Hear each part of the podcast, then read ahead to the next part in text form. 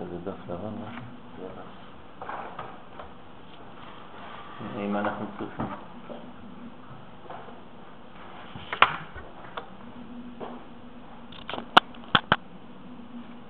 קודם הרבה הרי זה. אוקיי. טוב. זה בלי, אין לזה גבול, זה כמה שעות. הרבה. זה 18 שעות, משהו כזה. כן. פי שלוש. 512 מגה-בייט.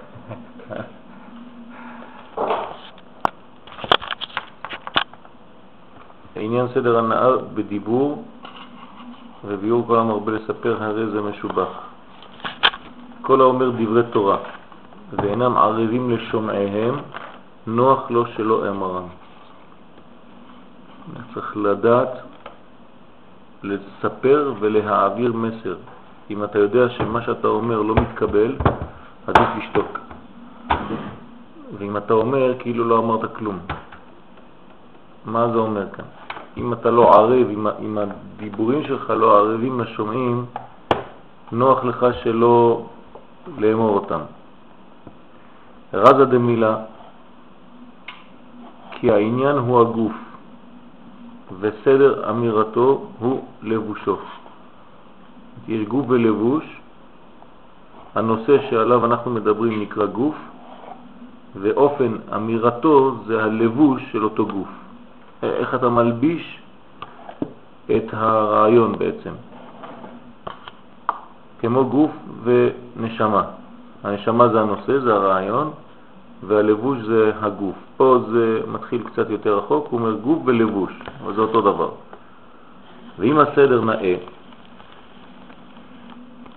הוא כאדם שיש לו מלבוש נאה, שהכל מכבדים אותו. אז כאן יש גם כן אה, נתינת מקום לדבר שאנחנו קצת מזלזלים בו, בעניין הלבושים. לא לחשוב שהלבוש הוא דבר חיצוני ובגלל שהוא חיצוני אז הוא לא שווה כלום ולא חשוב, זה הפוך. לפי חז"ל, הלבוש הוא חלק מהאדם, ואם האדם מזלזל בלבושו, הוא מזלזל בגישה שלו אל החיים. בגישה שלו אל החיצוני, אל מי שמחוצה לו. וזה חז ושלום דבר שהוא גרוע. כתוב תלמיד חכם שיש לו כתם בבגדו חייב מיתה. ואנשים הולכים בגשדים כאילו קרועים, הכל לא בלוי כזה ולא חשוב, העיקר מה שיש בפנים, זה לא, זה לא נכון. זה לא נכון. ואם הסדר קעור, הוא כאדם שיש לו לבוש מתונף קרוע ותלוש שהכל מבזין אותו. ורזה דה תפוחי זהב במשכיות כסף. דבר דיבור על אופניו. דבר דיבור. סליחה, דבר דיבור על, על אופניו. זאת אומרת שהדיבור הוא בעצם זהב, אבל הרעיון הוא הזהב, הדיבור עצמו הוא הכסף.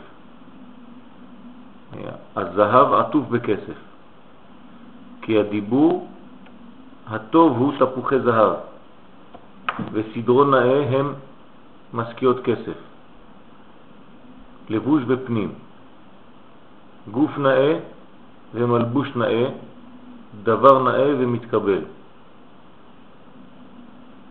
אז לא מזלזלים לא בפנים ולא בחוץ.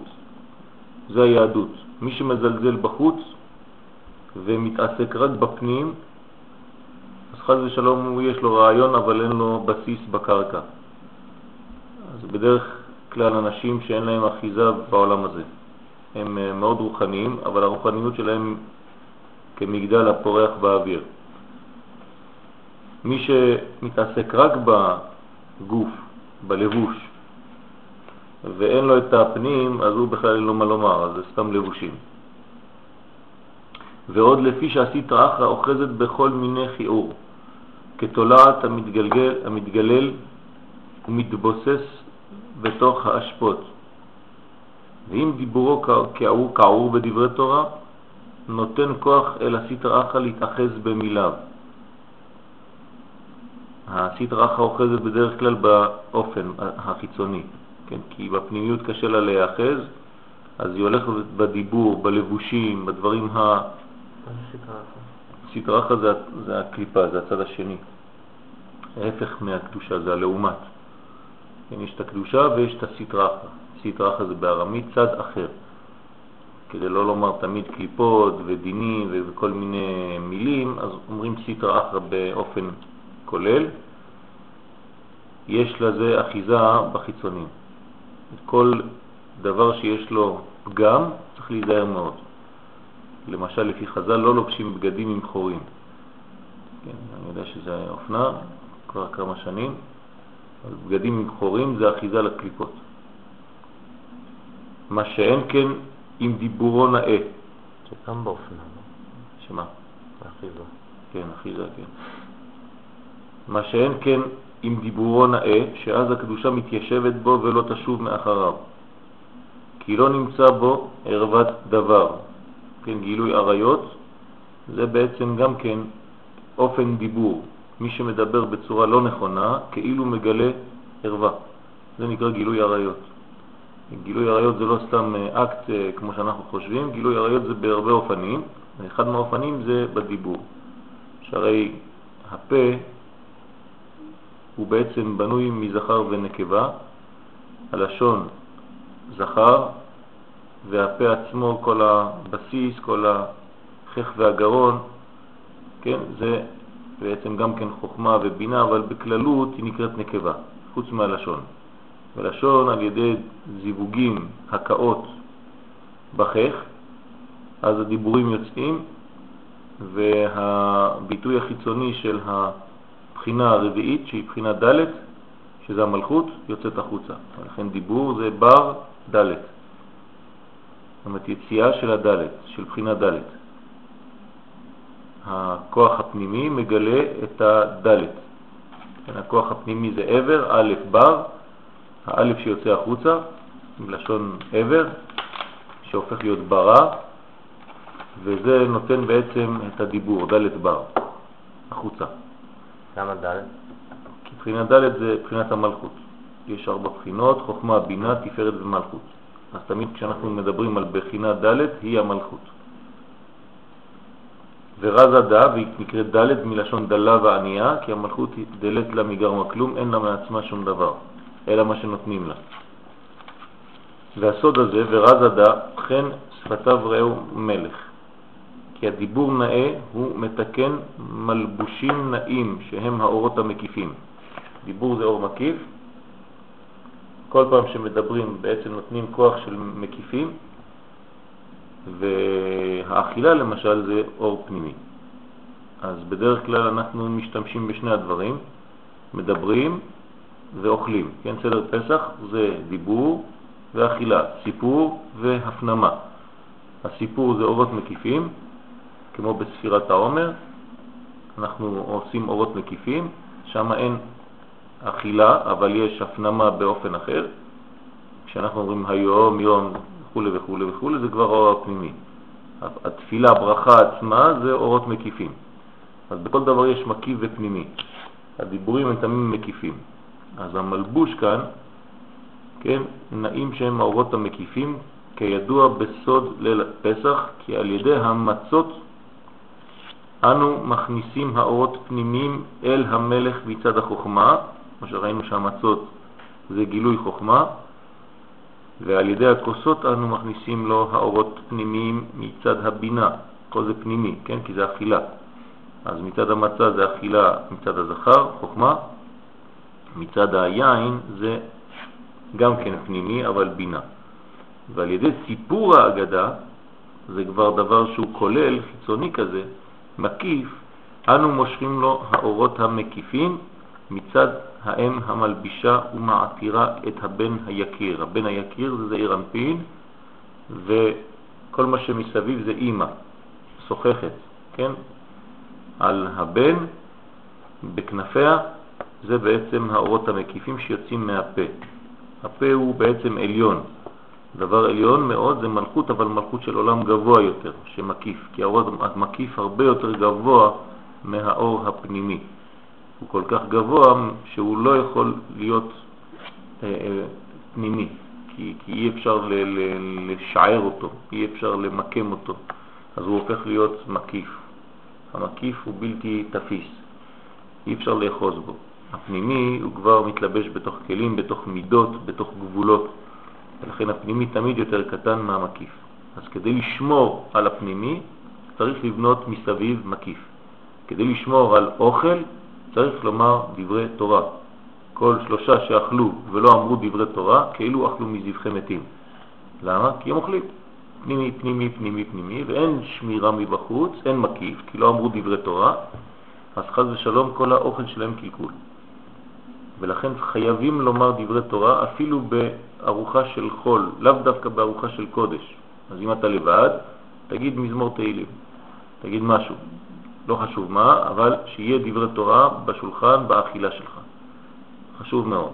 אם לא, אתה חז ושלום אוכל דברים שאתה גם כן מזמין איתם, כן, את כל הקליפות והאכילה מתקלקלת. אז הסיפור הוא חשוב. כל המרבה לספר, ביציאת מצרים הרי זה משובח. למה? כי אתה בעצם שומר עוד יותר. ליל שימורים, הרבה סיפורים. סיפור מלשון ספיר, גם כן עניין של שמירה בצורה עיגולית. אז מושכים אורות מקיפים מצד האם המלבישה ומעתירה את הבן, היקיר, הבן יקיר לאפרים, ילד שעשועים, כן, דברי בו. דברי בו, הדיבור כן בא ומקיף, ולכן כל המרבה לספר ביציאת מצרים הרי זה משובח, כי הוא משבח ומכבד את, את יוצרו בסוד המלבוש נאה של המקיפים, זה הכבוד. בגדי כבוד, לכבוד ולתפארת, כהן הגדול, יש לו בגדים, מדברים המון על הבגדים של הכהן, כאילו זה דבר שהיהדות משתמשת בלבושים כדבר חשוב מאוד, נכון, זה דבר חשוב מאוד, לא מזלזלים ביהדות בלבושים. נכון שיש פנימיות, אבל יש חיצוניות ויש גם כן מה שמראים כלפי חוץ ומה שמעבירים כלפי חוץ, ולא אה, שלומפר מבחוץ ותמיד חכם מבפנים, זה לא הולך ביחד. אז היום חושבים שהכל זרוק כזה זה טוב, זה לא נכון. צריך שיהיה כבוד כי התורה גם כן מתכבדת יותר לפי הלבושים, איך שאתה מגיע, איך שאתה מופיע.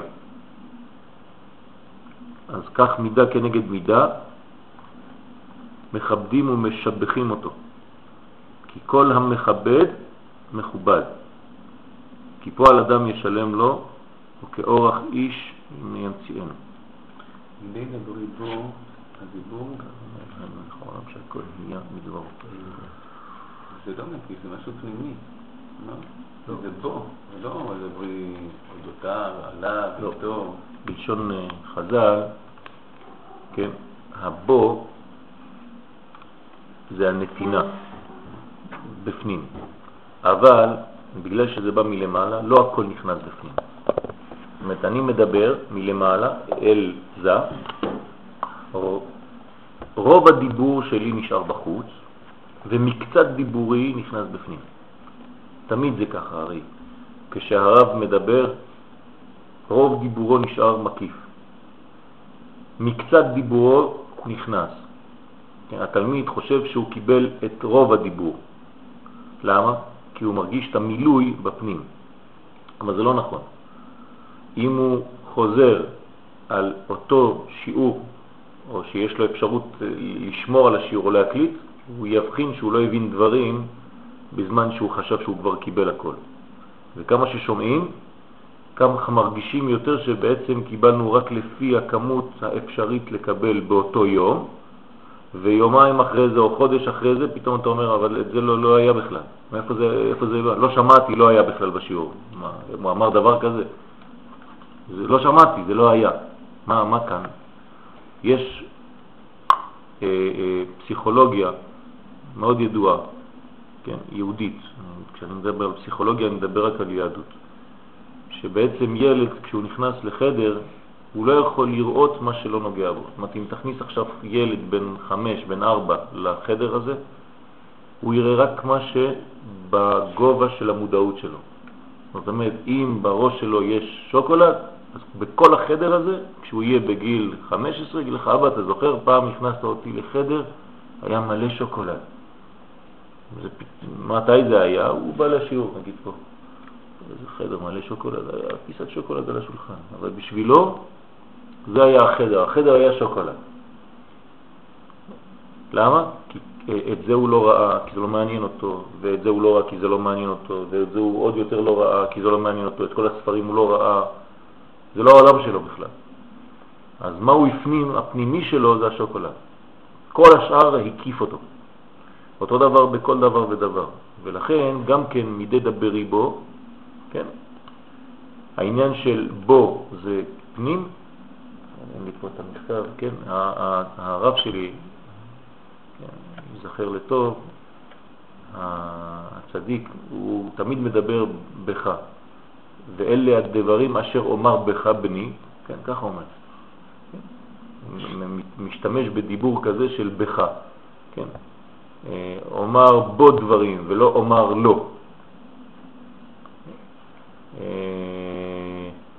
והוא זכור בני הדברים אשר דיברתי בך במכתב השני, ולא אשר כתבתי לך, אין לו כמעט את הביטוי הזה לך, הכל בך. על מנת לאפשר להיכנס ולהיכנס פנימה? זאת אומרת שיש, הנה, אתה רואה סתם, הנה זה, זה שלו, כן? הרב משה אהרון הכהן, ויהי בכם הברכה, לא לכם, תמיד, אין לו כמעט ביטוי. אה, אז, אז הוא, הוא נכנס תמיד באותו, פה הוא מדבר בצורה כללית, אבל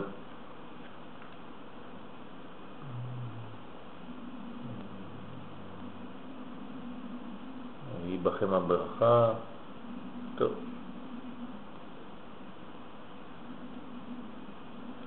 תמיד, ותרן בכל מזה יהיה בכם הבריאות, בכם, הוא מכניס, מחדיר אל תוך האדם את כל האנרגיה. כמובן שרוב נשאר מקיף.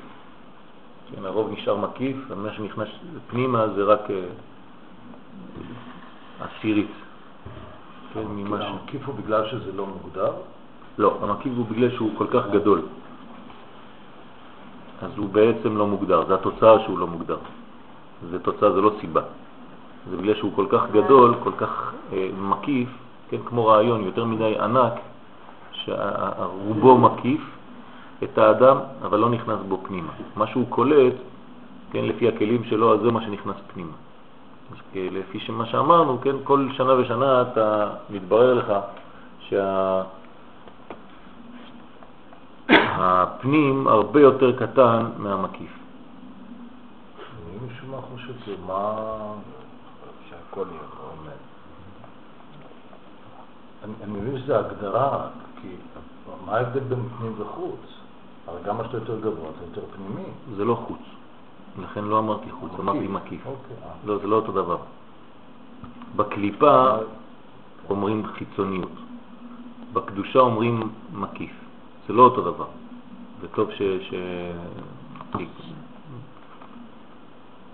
ירדת לעומק הדברים, כי בעצם הפנימי הוא יותר גדול עבור האדם.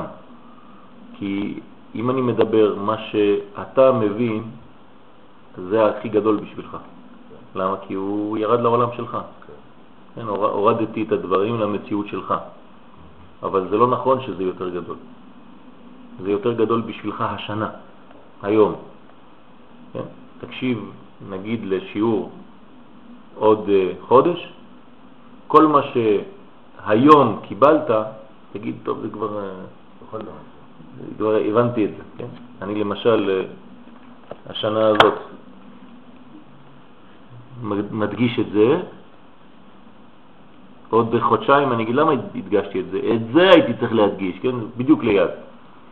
זאת אומרת, מה שהיום חשבתי שזה העיקר, עוד חודש אני אראה שזה לא העיקר, זה מה שחשבתי, זה מה שיכולתי לאכול אז. היום אני יכול לאכול יותר, הגדלתי את הכלים שלי, הרחבתי, ילכו מחיל אל חיל, חייב אדם ללכת מסוכה אחת לסוכה אחרת, ככה כתוב. בדרך כלל הסוכה מקיפה אותנו, נכון? אז אה, היא מקיפה אותנו ואנחנו קצת אה, קטנים בשביל הסוכה. אחר כך אתה צריך לגדול כל כך שהסוכה הופכת להיות קטנה עליך, ואז אתה צריך סוכה אחרת.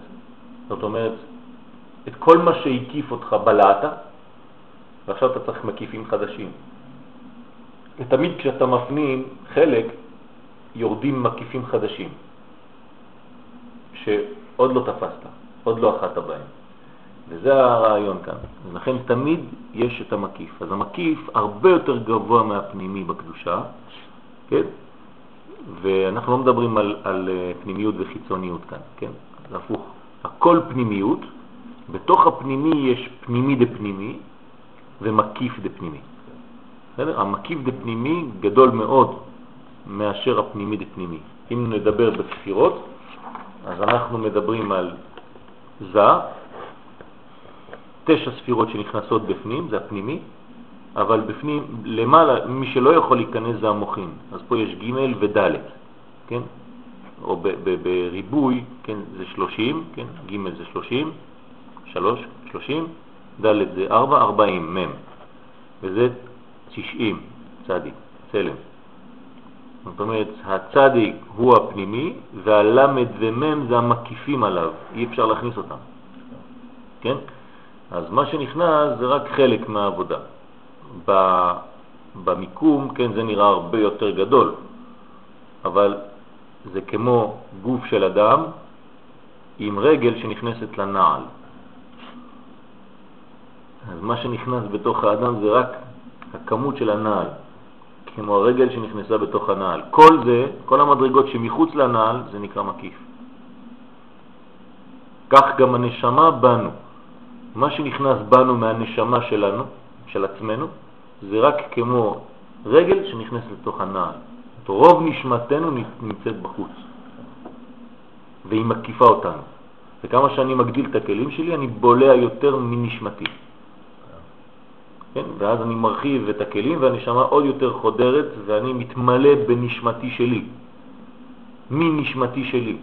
מה שחשבתי שאני, כן, אנחנו חושבים שהנשמה היא ככה וזהו, נגמר, היא בתוך הגוף, זה טעות, זה לא נכון. אנחנו תופסים כלום מהנשמה, שום דבר. כמה שאדם גדול יותר, אז הוא אוחז יותר מנשמתו, ואז הוא לוקח חלקים יותר גדולים, ואז המקיפים שלו הופכים להיות פנימיים אצלו.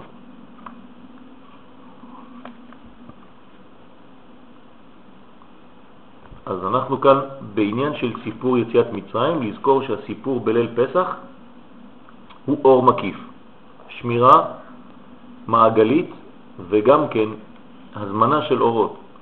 כן, למרות שהפנימי, אנחנו מרגישים אותו, כמו שאמרנו, זה כמו שמחת יום טוב, אז אתה שמח, זה, כן, אבל שמחת שבת היא מקיפה, יותר גדולה.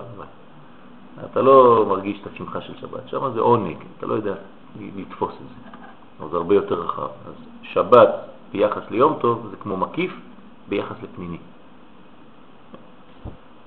וזה חשוב בליל הסדר לבנות כמה שיותר אורות מקיפים. וזה ליל שימורים. כי רק האור המקיף שומר על האדם, שומר על זיכרונו, שומר על מהותו, שומר על כל מה שהוא בונה לעצמו, צריך שמירה. זה כלל גדול בקבלה, תמיד כשאתה בונה לעצמך מדרגה חדשה, מיד תיכנס לתוך סוכה. איזה, איפה רואים את הסוד הזה? הנה, ראש השנה, יום הכיפורים, עולים, עולים, עולים, מיד אחרי זה צריך לבנות סוכה, כדי לשמור על כל מה שקיבלנו במשך הימים האלה. ויהי בשלם סוכו. מתי אתה שלם? כשיש לך סוכה, ומעונתו בציון. זאת אומרת, כל הכוח זה לבנות את האור המקיף ששומר על מה שקיבלת. אז לכן הדיבור תמיד מתלווה לדבר פנימי. אני רוצה לשתות, כדי שלא יתאחזו חיצונים, אני חייב שמירה, אז אני מברך. האור של הברכה מקיף ושומר אותי מחדירה של קליפות אל תוך הנוזל שאני עכשיו בולע. מי שאוכל ושותה בלי ברכה, הוא בעצם אוכל את החומר של הדבר, זאת אומרת את כל הקליפות שבאו ותפסו טרמפ, והחדיר את זה לתוך המציאות שלו עכשיו. זה הופך להיות חלק מהדם שלו, מהתאים שלו, מהמוח שלו, מצורת המחשבה שלו. אדם שעושה לעצמו אורות מקיפים, שומר את עצמו מדבר זה. למשל, אם אדם אוכל חזיר, כן? אז זה אוכל דברים פנימיים, צריך לברך שהכל נהיה בדברו, כשהוא אוכל חזיר. אז תגידו לי, כן, אבל זה אסור לאכול חזיר? לא נכון, לא תמיד. אם יש רפואה והרופא אומר שצריך לאכול חזיר, וזה גם כן יום הכיפורים, אז אתה אוכל חזיר ביום הכיפורים, ואתה עושה נטילת ידיים ומברך המוציא, או שהכל בלי מוציא, על החזיר. זה הלכה. אז מה? הנה גם כאן אותו דבר. עדיף לאכול את החזיר כשחז ושלום צריך לאכול אותו, כשיש רפואה ויש הוראה לאכול את זה על ידי ברכה, מאשר לאכול את זה בלי כלום, כי אתה אומר בין כה זה לא כשר, מה אני מברך על דבר שהוא טמא, חס ושלום, וזה לא נכון, לא עובד ככה. בסדר? אז יש אנשים שעושים, זה חס ושלום, אדם צריך לאכול ביום הכיפורים כי הוא חולה, הוא צריך לאכול גם כן אה, דברים כאלה, אז הוא מברך הכל, ואפילו יעלה ויבוא בברכת המזון. כן, כי זה יום הכיפורים. ביאור שהקדוש ברוך הוא חישב את הקץ. עניין אומרם ז"ל, שהקדוש ברוך הוא מחשב את הקץ לעשות מה שאמר לאברהם אבינו בן הבתרים, בברית. כבר פירשנו במקום אחר, שהכניס במניין ה-400 שנים שהיה צריך להיות הגלות, גם הקץ, הקץ זה 290, 190, כן? 190 שנים שחסרו ממנו, לפי שלא היו אלא כמניין 210, כן, 210 ועוד 190, 400, רדו. ואם קץ, הרי תף, 400. וזה עניין מחשב את הקץ. הקדוש ברוך הוא מחשב את הקץ, לעשות מה שאמר לאברהם. אנחנו אומרים בהגדה שהקדוש ברוך הוא חישב את הקץ. כלומר, שהכניס בחשבון את העניין הזה של קץ זאת אומרת שרדו מצרימה, כשיעקב אומר לבניו רדו מצרימה, הוא יודע שזה 210 שנים. אז למה אנחנו אומרים 400 שנה? אלא שאנחנו סופרים מיצחק כבר. תוסיף את כל מה שהיה ביצחק עצמו, זה עוד 190. אבל הטעם לזה כי האל הצדיק לא יעשה עוולה. טעמו יוצא ממש ממשמעות לשון קץ. ואי הוא רזה דקץ הימים, שנתגבר על ישראל בתוקף הצרות. תשימו לב, פה יש קץ הימים ויש קץ הימין. לא הימין הקיצוני, קץ הימין וקץ הימים, מה ההבדל? בנון או במם. קץ הימים זה מראה על עניין של דינים קשים שמתעוררים על עם ישראל באחרית הימין. זה במם. במם. קץ הימין זה כוח של חסד, זה ימין קיצוני, זה כוח של חסד שמתגבר, כן, למרות שהיום זה משמעות אחרת, כן? זה הפוך, זה, זה, זה קיצוניות של צד ימין, של חסד, שמתגברת באותו, אולי באותו זמן, בקטע ימין. שנתגבר... למה חסד? במין? כי ימין. ימין זה חסד חסדים. כן. לא, אבל הנון. נכון, כי ימין, ימין זה... זה השפיץ של הימין. כן, צד ימין, וימין זה בעצם חסדים. למה נון ושם מם? כי מם זה עדיין מבחינת ד', כן? כן. ד' זה מלכות, מלכות זה דין, דינא דמלכותא דינא, זה ד' כפול 10, כן? זה 40, זה דבר סגור, ונון זה כבר בעצם 50. 50 אתה נגעת כבר בבינה. מהבינה, אם אתה צריך גם שמאל אבל. כן, אבל קטע חוכמה בינה, חסד גבורה, תפארת, נצח, הוד, יסוד. אה, אבל היא... מיד, כן, כן, היא נותנת לה חסד, כן. אז זה כבר שער החמישים. כן. אנחנו לא צריכים להתבלבל בגלל שהם ממוקדים בשמאל ובימין, שכל מה שבשמאל זה רק דינים וכל מה שבימין זה רק חסדים. לפעמים יש לך שמאל וימין, אבל למשל, הוא יותר נמוך מזה, אז מי יותר חסד, הוא או הוא? כן, אז מה שאתה רואה גובה מעלה ומטה זה כמו ימין ושמאל בעצם. הגבוה הוא ימין, בערך הנמוך יותר שהוא הופך להיות שמאל. כי ימין ושמאל בקבלה זה נותן ומקבל. סיבה ותוצאה, זה לא מיקום, כן? הרי אין כלום למעלה, אין לא ימין ולא שמאל ולא ספירות שעומדות באוויר בצד ימין או בצד שמאל. חוץ מזה, כשאתה מסתכל עליהם, הם בעצמם הפוכות. כן, אתה מסתכל עליהם, הוא בימין והוא בשמאל, אבל מבחינת עצמם, זה הפוך. כמו במראה. אז אה, איפה ימין ואיפה שמאל? אז זה נקרא מעלה ומטה, משפיע ומקבל. מי שמשפיע נקרא ימין, מי שמקבל נקרא שמאל. האישה היא שמאל בערך הבעל שהוא ימין. האבא הוא ימין בערך האימא שהיא שמאל. אבל האימא הופכת להיות ימין, אפילו שהיא אימא, בערך לילד שהוא שמאל, אפילו שהוא בן. כן, נותן ומקבל. אז זה מה שהקדוש ברוך הוא עושה כאן. רזה דקץ הימים, פה זה כבר הדינים, שמתגברים על ישראל בתוקף הצרות, זה בסוף הזמן, כן, כשאנחנו מתקרבים למשיח, אז יהיה בלגן שלם. למשל הקיץ הזה יהיה קיץ מוזר בארץ ישראל. זה ההגדרה. זה יהיה קיץ מוזר מאוד, דברים שהם לא מובנים בכלל, אבל בצורה מוזרה, דברים שיקרו שאתה אומר, זה כבר סימנים שאי אפשר אחרת. כן, יהיו דברים מאוד מאוד מוזרים. ובהיות הצרות תכופות ותקיפות מרזה דקץ הימים, כן? כשיש חז ושלום צרות, שאחת דוחפת ומשכחת את השנייה כבר, משכחת את השנייה, את הראשונה שהייתה לפני, זה נקרא קץ הימים במם. במם. נחשב להם כאילו, נחשב להם כאילו ישבו בתוך הגלות 400 שנה, כי הייתה תוספת.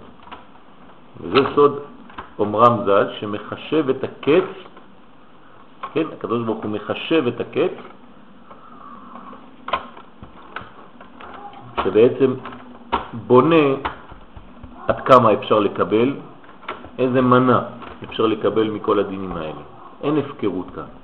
כל מה שמקבלים, אפילו שזה קשה מאוד, הכל לפי שליטה שהוא מחשב, ודי בזה לענייננו. זאת אומרת שכל מה שאנחנו אה, אה, רואים ביציאת מצרים זה חישוב הקץ של הקדוש ברוך הוא, כמה, עד כמה עם ישראל יכול לסבול.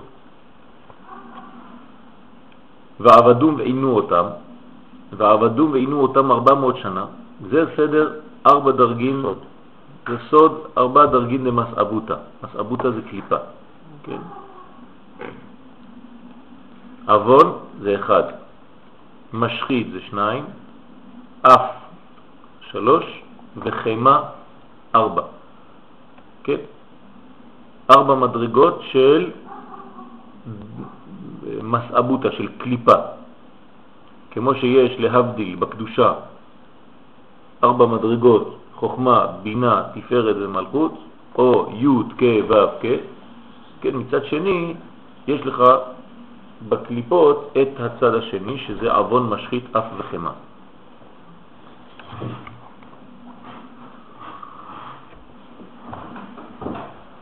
כנגד ארבע אותיות משם עדנות, כן? פה הוא לקח את האותיות שם עדנות, שזה בעצם הלעומת, אשר משם ייפרד והיה לארבעה ראשים. שם עדנות זה התוצאה של שם הוויה, כן, אנחנו י' כ' ו' כ' מדברים, י' כ' ו' כ' ברוך הוא ברוך שמו, אנחנו רואים את זה אבל אומרים את זה, שם אדנות, כן, זה בעצם הנהר בינה שיוצא מהחוכמה שנקרא עדן, ונהר יוצא מעדן להשקות את הגן. זה הגן, שם אדנות זה נקרא גן, ומשם ייפרד והיה לארבעה ראשים, פישון, גיחון, חידקל ופרט.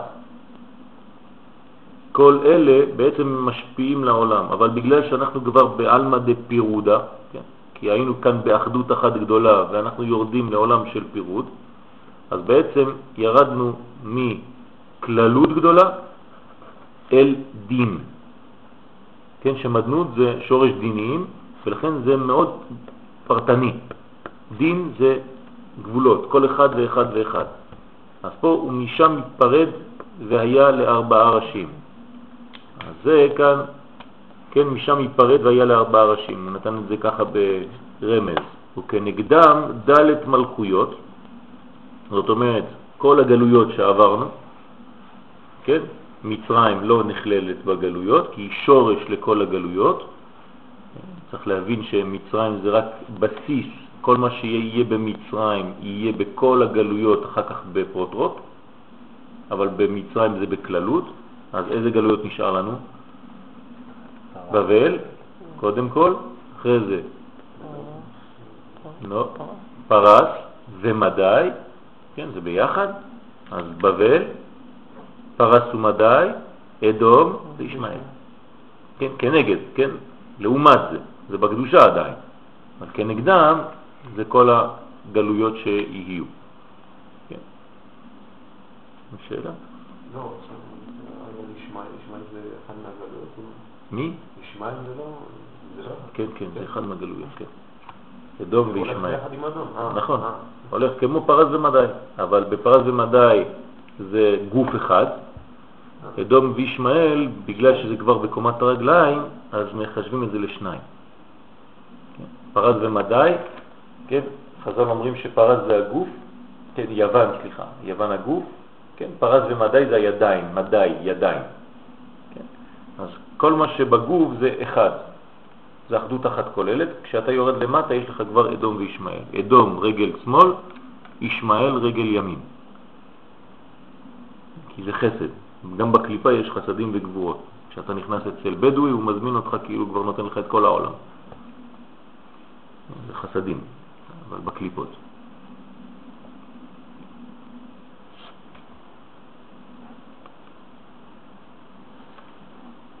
וכנגדם דלת מלכויות ודלת מיטות בית דין, אותו דבר. סקילה, שריפה, הרג וחנק. אותו דבר, גם כן. כל הארבע באים מהשורש הזה, מיטות בית דין, כן, דינה. ועניין אומרו ארבע מאות שנה, כן, מה זה הדין של ארבע מאות שנה? שחישב הקדוש ברוך הוא מה שאמר לאברהם, ארבע מאות שנה, כנגד ימות הלבנה שהם שנה, כמניין שנה. כן?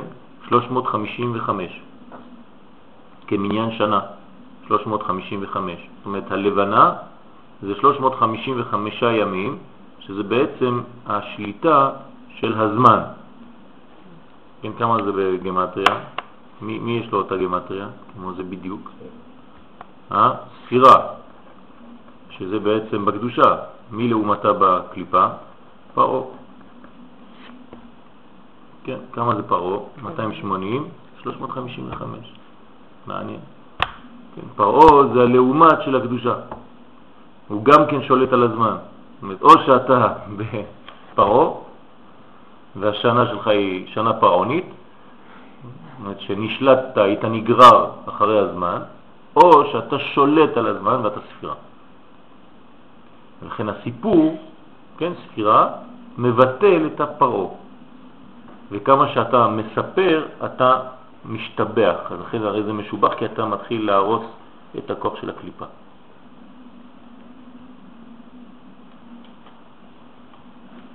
אז זה כל העניין של השנה.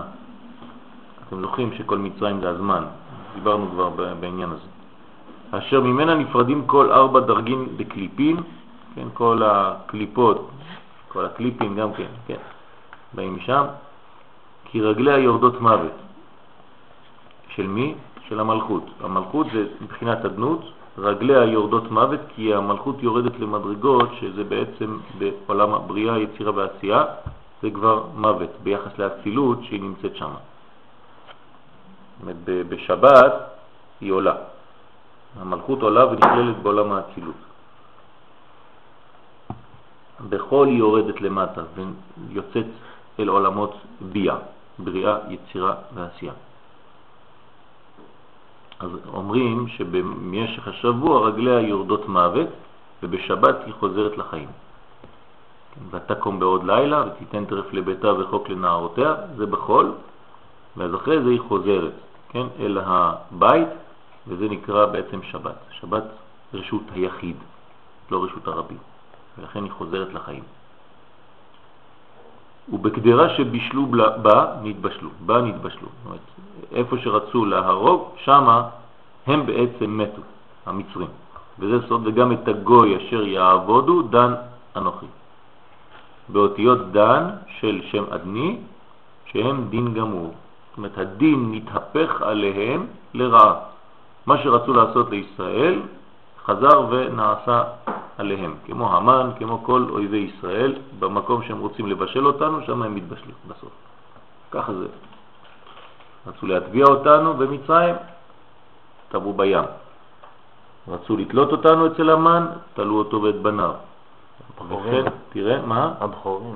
כן, אותו דבר. רצו להרוג את בכורי מצרים, את בכורי ישראל, בכורי מצרים מתו. וככה לעתיד לבוא. רוצים לקחת מאיתנו את הזהות, את המהות, את האדמה, את הכל, זה מה שיקרה, שלא יישאר להם לא אדמה, לא זהות ולא חרטה ולא בארצות, כלום, שום דבר. הכל כאילו לא היה, עוד כמה חודשים כל הסיפור נגמר. מה? בעזרת השם. בעזרת השם. אפילו שנראה לעין הפוך, כן, וזה גם כן עד הקצה האחרון, כן, זה מידה. הכל, תמיד זה ככה. והדיבורים שהם תמיד נגד ישראל, בסוף הם לטובתנו. כל מה שמנסים להכפיש ולצחוק ולומר, ו- ו- כן? אתם יודעים שבאו"ם יש יום אחד בשבוע שהוא אסור לישראלים, ליהודים. אתם יודעים את זה? מה זה? יום אחד בשבוע שהיהודים והישראלים אסור להיכנס שם, ובתוך האו"ם עצמו שם יש להם פגישות כדי לומר את כל מה שהם חושבים רק על ישראל, לכן ישראלים אסור להם להיות שם, וזה תמיד רק דברים, ומפילים עלינו את כל התיקים של העולם. איזה יום זה? לא שמעתי דבר כזה. כן, כן, זה, זה דברים ידועים, כן, כן.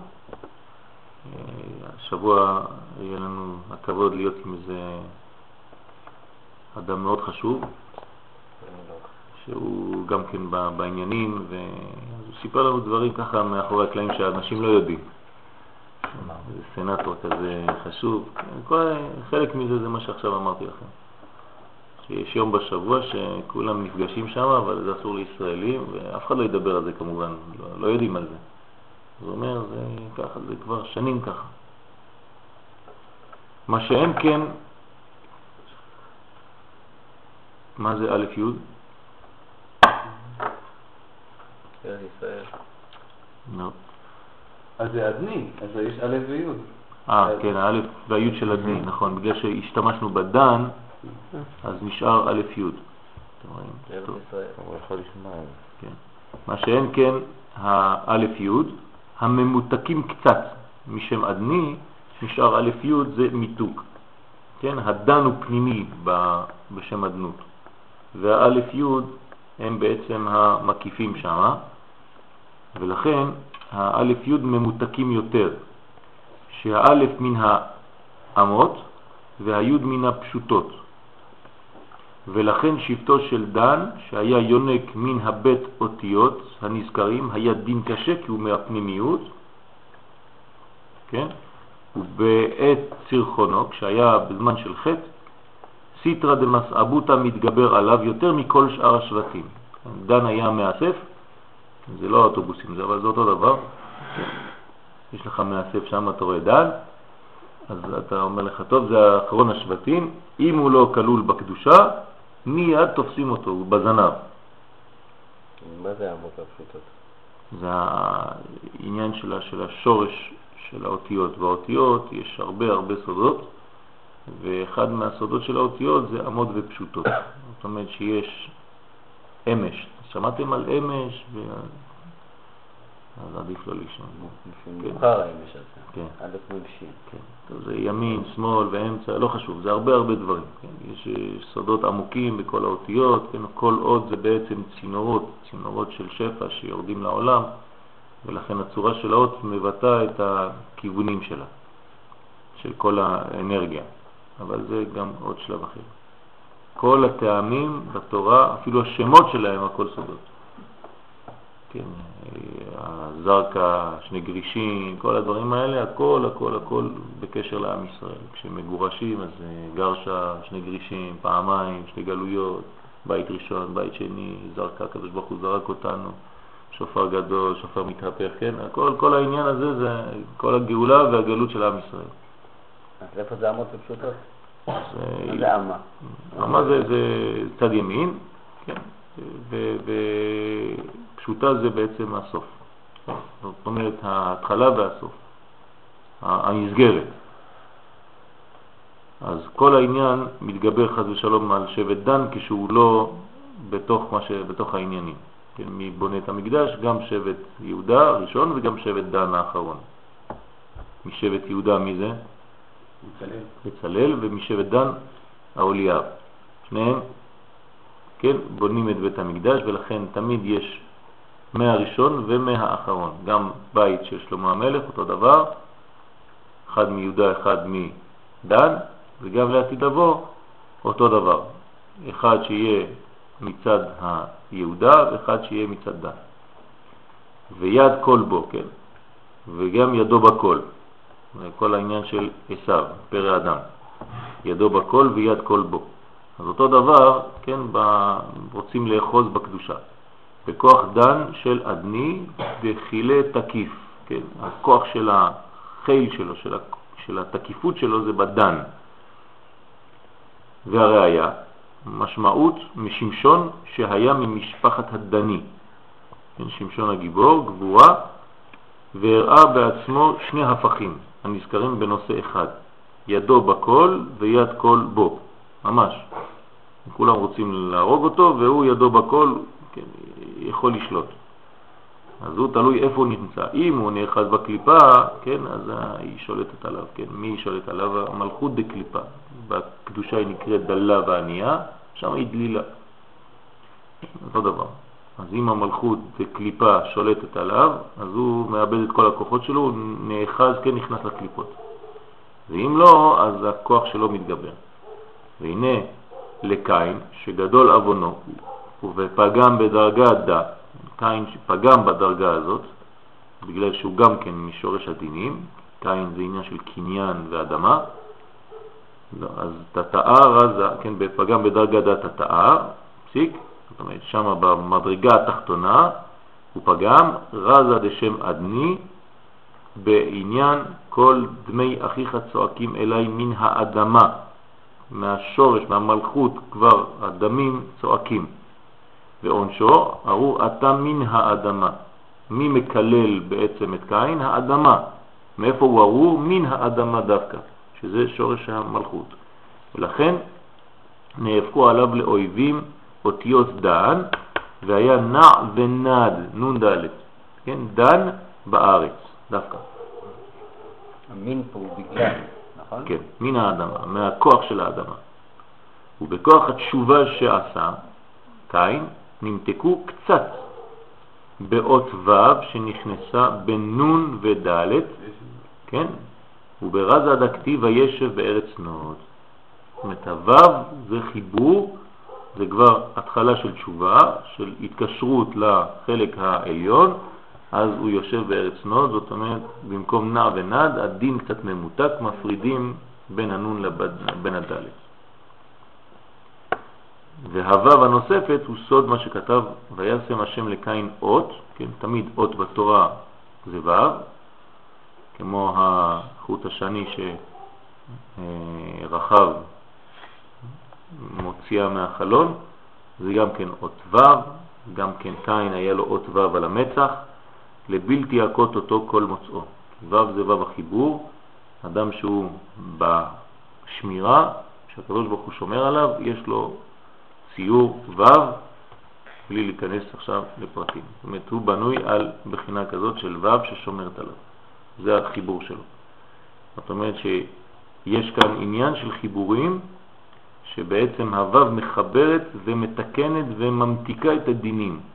כשיש דין, אז בין שני דינים בעצם שמים עוד וו, זה מיתוק. כי אם לא, זה חיבור קשה מאוד, כמו בשם השם.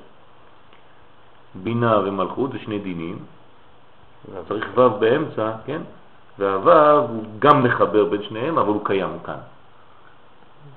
באמת?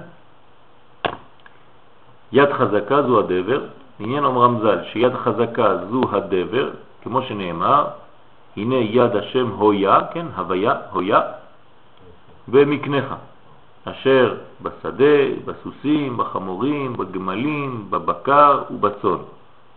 הרבה פירוט כאן, נכון? זה מובן יפה בעניין מה שידוע, שיד החזקה היא יד שמאל, ממש, שעל ידיה הדבר נהפך לדבר, שניקודו וו ניצוצות. איפה וו ניצוצות? אתם רואים את הנקודות? סגולים. שני סגולים, ניקודו וו ניצוצות. דבר הפך להיות לדבר. בסוד 60 גיבורים, כן, כי ו' זה 6 כפול 10, 60 גיבורים סביב לה, מגיבורי ישראל. הנה מיטתו של שלמה. אז כל העניין של החרב זה בעצם שש סגולים. שישה סגול זה העניין, זאת אומרת, שני, שני סגול עם שש נקודות. שלוש ושלוש, זה נקרא שישים גיבורים סביב לה מגיבור הישראל, שזה בעצם ו'. הו' זה כמו החרב שהיא שומרת על האדם, סביב לה. גם כתר. כן, נכון. המגן דוד. זה מגן דוד, זה כל מה שאתם כבר יודעים, שכבר למדנו בעניין הזה. בעניין אחר, כמו שלמדנו בעניין אחר, בעניין אחר אצלו זה מגן דוד דווקא. כן. וביד, כן, ה' אצבעות, כן, וכל אחד מהם היכה מין אחד של בהמות. זאת אומרת שיש לנו חמש אצבעות וחמש אצבעות, בקר וצאן. בדיוק. אז אנחנו על ידי הדבר הזה, מה זה הדבר? שזה בעצם הנה יד השם, היד של השם, היד השמאלית, הויה במקנך אשר בשדה. זה במלכות של הקליפה. כן, בסוסים, בחמורים, בגמלים, בבקר ובצאן, כן? או הקליפה שנכנסה בשדה הקדושה. וזה סוד שהזכיר חמש מיני בהמות, חמישה מינים, כנגד ההי אצבעות הנזכר שהם סוד ה' גבורות. כן, חמש אצבעות של יד שמאל זה חמש גבורות וחמישה חסדים בצד ימין. לכן יש לנו עשר אצבעות כנגד כל הספירות בעצם. חמישה בצד ימין שהם חסדים, חמישה בצד שמאל שהם גבורות, וזה בעצם כל העניין של היכו בסוסים, בחמורים, בגמלים, בבקר ובצאן. כן, זה העניין של השמאל שמכה. ברזה דה אמן, כן, בסוד מה שכבר למדנו. כמה מכות לקו במצרים ועל הים, עניין סיפור ההגדה של כמה מכות שלקו המצרים, כן, יש פיתוח גדול בתוך ההגדה עצמה, כמה מכות, בסוף אתה מגיע ל-250, אתה כבר שואל את עצמך כמה מכות הם קיבלו, נראה בפשט שקיבלו עשר מכות, ולמדנו כבר שעשר זה שלמות. זאת אומרת, כשכתוב בתורה שהם קיבלו עשר מכות, זה לא עשר, זה שלמות אחת כוללת של כל האפשרויות של כל המכות. זאת אומרת שהאדם, כשהוא נכנס למדרגה של עשר, הוא נכנס לכל המדרגות.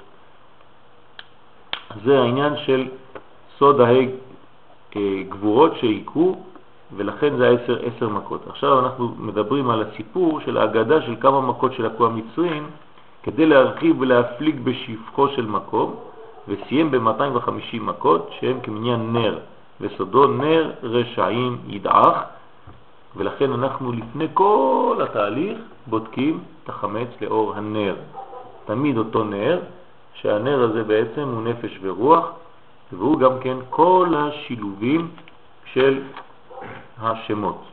כן, אנחנו בנר משלבים י' כ' ו' כ' עם שם אקיה, שזה הקומה של הראש. אחרי זה אנחנו משלבים י' כ' ו' כ', כי הוא השם, שם העצם תמיד, עם שם של גוף, זה נקרא אלוקים, זה גוף, ואחרי זה י' כ' ו' כ', אותו דבר, שם העצם עם שם אדנות, שזה ברגליים. כן, אז י' כ' ו' כ' כפול 3 זה 26 כפול 3 זה 78, ופה יש לנו 21, שם אקיה, יש לנו 86 שם אלוקים, ויש לנו 65 שזה שם אדנות. ביחד כמה יוצא לנו פה? 12, 172, ועוד 78, 250, גמטריה נר. זה הכוונה, לא רק בחנוכה, כל יום שישי האישה צריכה לכוון בזה. כשהיא מדליקה נרות, היא צריכה לכוון שם הוויה עם שם מקיה, שם הוויה עם שם אלוקים, שם הוויה עם שם אדנות. הנשים שבאות לשיעור נתתי להן את הכוונות כן, ביום רביעי, לכן הן מכוונות את זה. וזו כוונה פשוטה שצריך לכוון אותה. אומר הבן איש חי לא לפחד ולהתחיל להגיד מה זה כוונות וזה, לא. כוונה פשוטה שצריך לכוון כשמדליקים את הנרות זה נר. ואם מדליקה שניים, אז זה 500. כי פעמיים נר. למה? כי לגבר והאישה יש חיבור ביום שישי, שזה זעיר אנפין ומלכות, שש ושבת. לכן לאדם, לגבר יש 248 איברים, ולאישה יש 252, שביחד זה גם כן 500, לכן היא מדליקה שני נרות.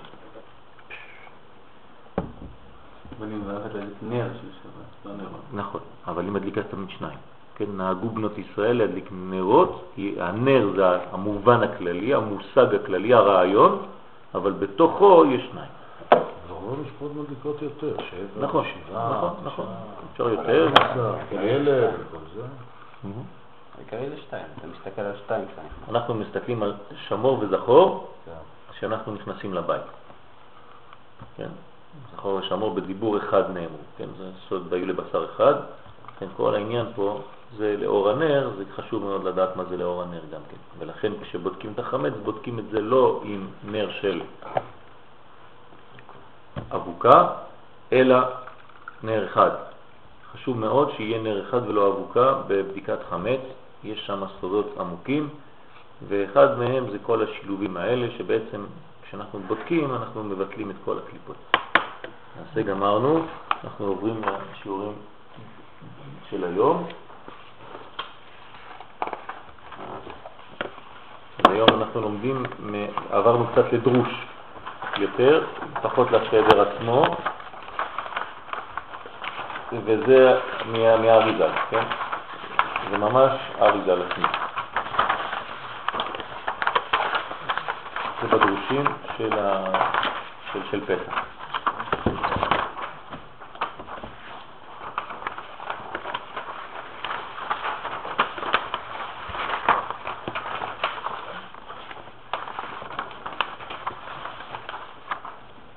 הנה נודע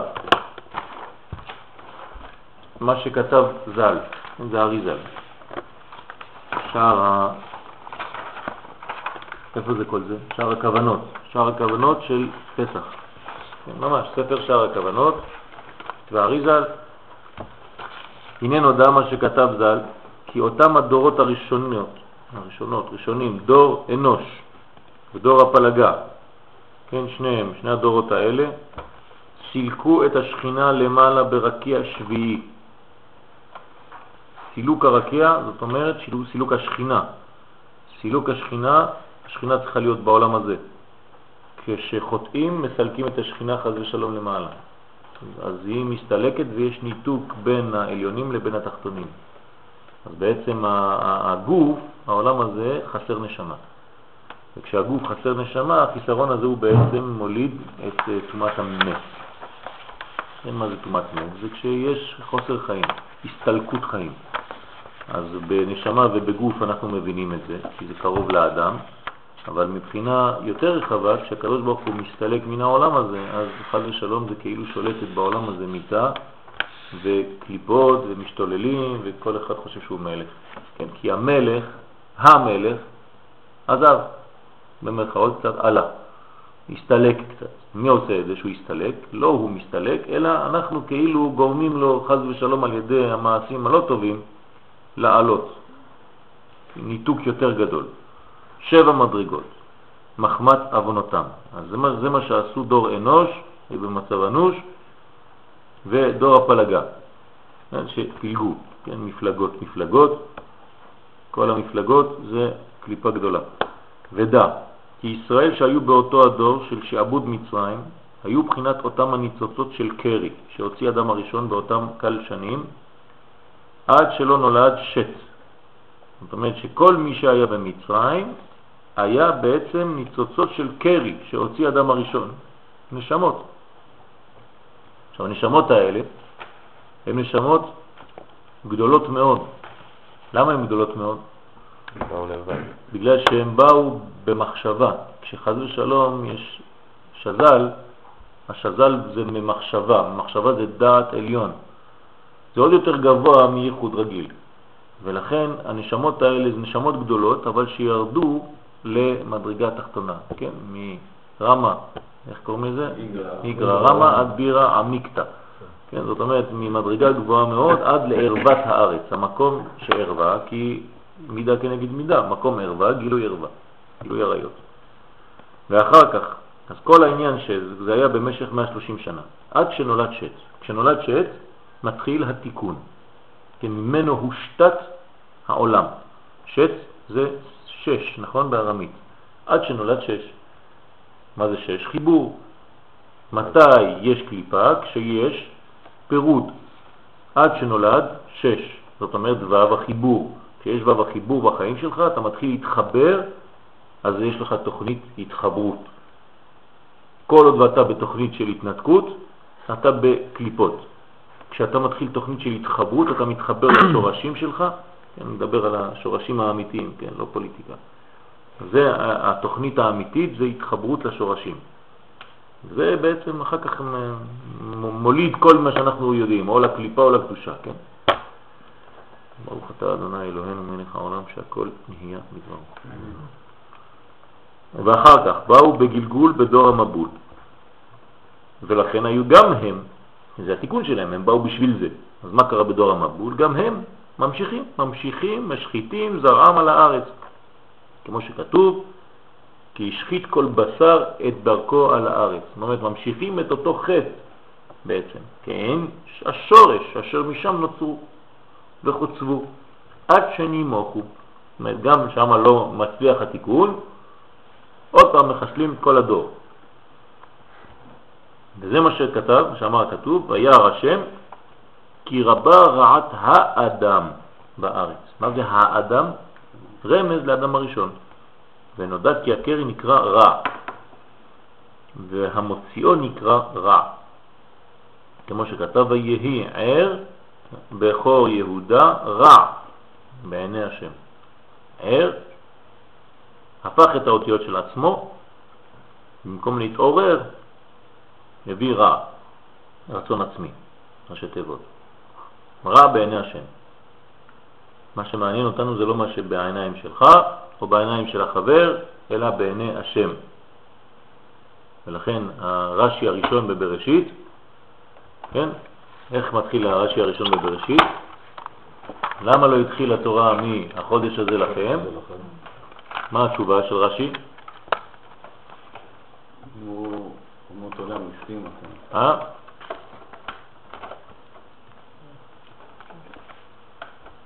זה הראשון? כן. כן. נו, איך זה מתחיל? מדוע לא התחיל התורה מן החודש הזה לכם? אה, למה? שאם יבואו אומות העולם ויגידו לכם, ליסטים אתם, שגנבתם את ארץ שבעה עמים, מה תאמרו להם? קדוש ברוך הוא נותנה. כרצונו, למי למי? ברצונו נתנה, ברצונו. נטלה. לקחו ברצונו נתנה ברצונו נטלה. למי? לא, הוא נתנה לעם אחר. אה? תביא את הרש"י הראשון, יש שם מפתח. כן, אסור לעבור ליד המפתח הזה. רש"י, כל- תביא בראשית רגיל. מה זה לך בראשית? רק מיוחד. עכשיו זה יקרא, זה לא... כוח מעשיו הגיד לעמו, לתת להם נחלת גויים. זה המשפט, ואחרי זה, כן, יש מפתח, מילה אחת. שתי מילים, שזה בעצם המפתח. זאת אומרת, אנחנו זכרנו את הרעיון הכללי, כן. אבל יש מפתח. זה המפתח הוא, הוא פה, בדיוק פה. על, על עניין בעיני השם, כן? אמר רבי יצחק, לא היה צריך להתחיל את התורה אלא מהחודש הזה לכם, שהיא מצווה ראשונה שנצטוו ישראל. ומה הטעם פתח מבראשית? בבראשית. משום, תהילים כ"א, כוח מעשה והגיד לעמו לתת להם נחלת גויים, שאם יאמרו אומות העולם לישראל הסתים אתם שכבשתם ארצות שבעה גויים, הם אומרים להם כל הארץ של הקדוש ברוך הוא היא. הוא בראה ונתנה לאשר ישר בעיניו. מה זה לאשר ישר בעיניו? כולם עוברים על זה על כאילו כלום. זה המפתח פה. לאשר ישר בעיניו. למי? לעם שהוא ישר בעיניים של השם. לפי ראות עיניו של השם, ולא לפי מה שיש כאן בעולם הזה. זאת אומרת שאם הוא נתן לעם ישראל, לעם ישראל ישרים בעיניו. ברצונו נתנה להם וברצונו נטלה מהם ונתנה לנו, לישר בעיניו, וזה בדיוק פה. ויהי ער בכור יהודה רב בעיני השם, בעיני השם, בראייה של השם. זאת אומרת, מי שהיה באותו דור היה רואה את הער, היה אומר, זה אדם טוב. אבל הישר בעיניו, זה אי אפשר לדעת, זה הוא יודע מה זה הישר בעיניו. אנשים יכולים לעשות תחבולות ולהתחפש בעולם הזה. תלוי אם הוא ישר בעיני השם או עקום בעיני השם, חס ושלום. זה חידוש הרב שרקי, כן, ישר בעיניו. וכתיב, אוי לרשע רע. וכתיב, לא יגורך רע, כנדרש בספרים הקדושים. כל העניין הזה בספר הזוהר זה עניין של רע. רע זה תמיד אותו עניין. כשאנחנו מדברים על רע זה דבר אחד, זה שפיכת זרע לבטלה. ונמצא כי הדור ההוא היו ממש רעת האדם הידוע, לכן כתוב האדם, בה"א הידיעה. הוא אדם הראשון. זאת אומרת, המשיכו את הפגם של אדם הראשון. וזה מה שאמר הכתוב, אמחה את האדם אשר בראתי. הוא אדם הראשון עצמו, שנברא על ידי השם יתברך עצמו. מעשה אשר בראתי, כן? ואלו ניצוצותיו ורצה למחותם.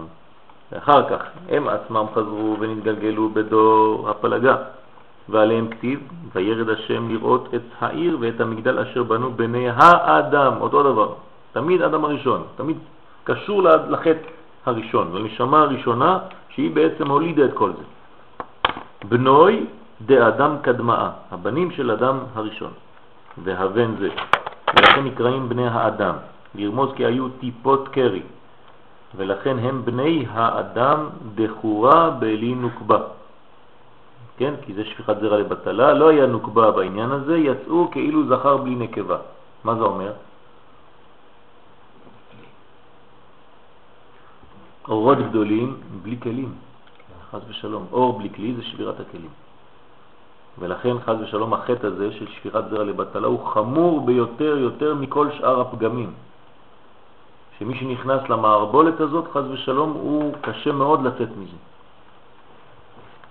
וגם אז הוסיפו לחטוא עוד, למרוד בעליון, אבל לא היו באותו אבון הראשון של השחטת זרע כדור המבול.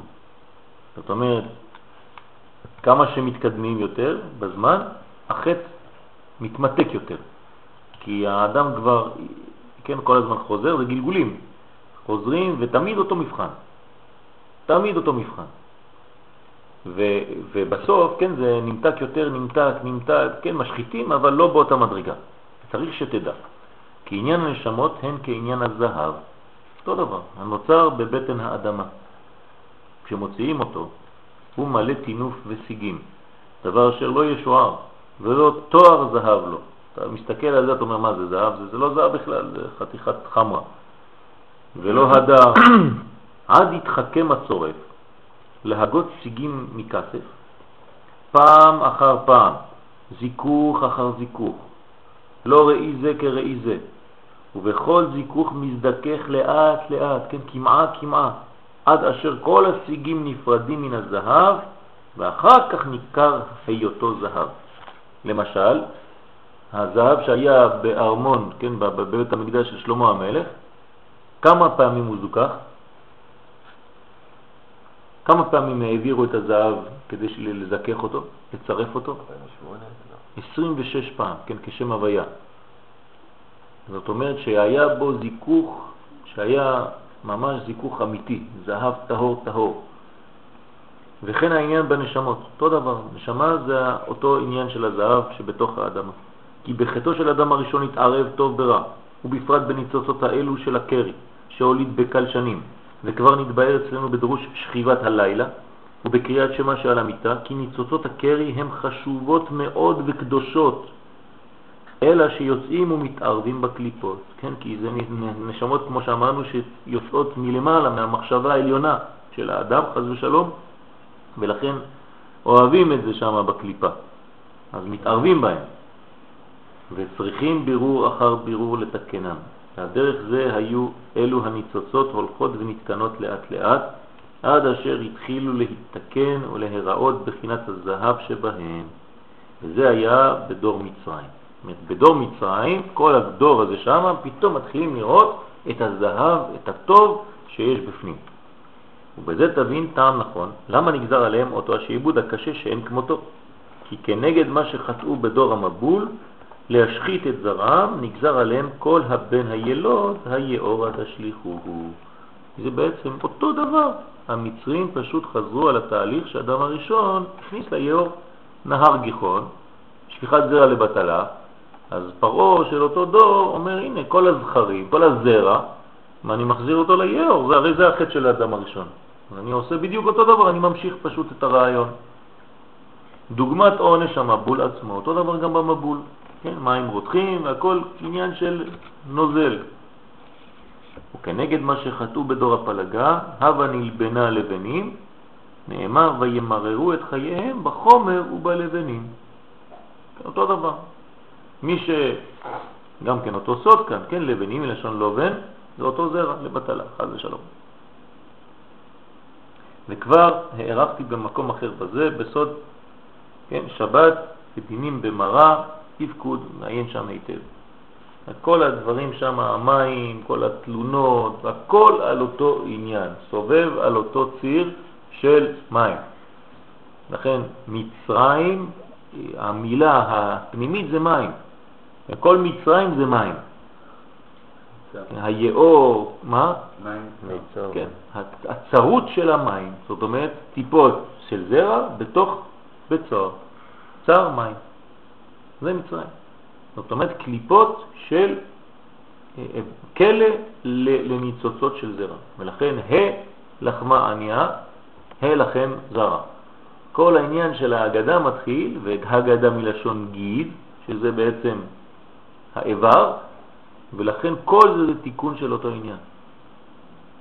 ובעצם מה שמדברים זה כמו זרע שיוצא, אבל פה, פה הוא כבר לא יוצא לבטלה. כל המרבה לספר מצרים אחרי זה משובח, זה כבר עניין של תיקון. גם אדמה, אדם כזרע געדו ואינו כן הבדלה. כן, נכון. ואומנם, היות השעבוד במצרים, בארץ מצרים, הטעם הוא כי הנה נודע. עכשיו, למה השעבוד היה דווקא במצרים ולא במקום אחר? כן, כי הנה נודע שכל הנשמות באות מן החסדים והגבורות אשר במוח הדעת. משם זה בא, נכון? כי הזרע יורד משם. במוח הדעת, למדנו שבוע שעבר, שהדעת כלול מחסדים וגבורות. אתם זוכרים? כמה חסדים וכמה גבורות יש בדעת? חמש וחמש. כן? חסדים וגבורות. זה נקרא חוג. חסדים וגבורות. כן? חוב, חוב חוג. חוב זה חוכמה ובינה, חוג זה חסדים וגבורות. אז לפעמים כתוב ככה בקודים, תדעו שזה חסדים וגבורות. שם יש בדעת, במוח הדעת. כי שם תלוי סוד הזיווג, הדעת, כן? ואדם ידע את חווה. כמו שכתוב, ואדם ידע את חווה אשתו, ותער ותלד קין, ואיש לא ידעה. לא ידעה, לשון ידעת. לכן נקרא דעת. זאת אומרת שהמדרגה של אותו עניין זה מדרגת הדעת, להורות כי משם נמשכת טיפת הזיווג, הנקראת בלשון ידיעה, כנזכר. ומה גם, אותם הנשמות של הדור ההוא, של משה רבנו עליו השלום, גם הם נקראו דור דעה. זאת אומרת, כל הדור זה דור של דעת. למה? כי הם יצאו מאותו עניין של הטיפה הזאת. כבר נתבהר אצלנו, כי משה הוא בחינת הדעת, גם משה עצמו הוא שורש של כל ישראל, שקול כנגד כולם, וגם הוא מסוד הדעת, מסוד הזיווג הזה. וכן כל הדור ההוא, הם מבחינת הדעת. אז זה דור דעה, כל כולו. גם הערב רב שהיה איתה, ערב רב, כן, כמה זה בגימטריה? 474. דעת. זה גם ראשי תיבות הערב. 474, בדיוק אותו דבר. זאת אומרת, כל הערב רב שעמד במצרים, כולם, משה רבנו, עם ישראל, ערב רב, כולם דעת. בסדר? אלא שהם יצאו אל הקליפות, מה קרה? שם נפלו. לסיבת היותם טיפות קרי. מתי? בקל שנים קודם שנולד שת. זה מה שהאדם הראשון, כן? אבל משה היה מבחינת שת עצמו. זאת אומרת, מה שהיה שת, אמרנו, עד שנולד שת, אפשר עכשיו לומר במצרים, עד שהופיע משה, עד שנולד משה, אותו דבר. עכשיו מאיפה הוא בא משה? מהמים, כי מן המים משיתו. אה, מעניין מאוד. הנה הטיפות קרי. מאיפה הם? הן כלואות בתוך הקליפות של המים, ואז משה נקרא משה על שם משייתו מהמים. אולי מסביר את הביטוי הזה עד שלא נולד שת. כי היה תגיד עד שנולד שת. כן. לא, זה, זה, הביט- ככה אומרים חז"ל, כן? זה, זה בעצם אומר אותו דבר. זאת אומרת, עד שלא נולד, כן, כל עוד ולא נולד, אז יש עדיין קליפה, קליפה, קליפה. עוד לא מתחילים את הסוויץ'. זה ירידה, ירידה, ירידה, ירידה. ברגע שיש שט, הופ, נגעת בתחתית ואתה מתחיל לעלות. אז מה רצית לומר? אולי זה שלא נולד כי בעצם יש לו עוד לידה. לפי זה שנולד בימי האדם הראשון, כן. הוא עוד לא נולד לגמרי, יש לו עוד משה. נכון, נכון, נכון. זאת אומרת, אבל יש בו כבר תיקון, כן? במילה שט יש כבר עניין של שש, כי משה הוא שש בעצם, זה, זה הסורס שלו? שש שלבות. כן. כי זה יש משה. כי זה האיש משה, כן.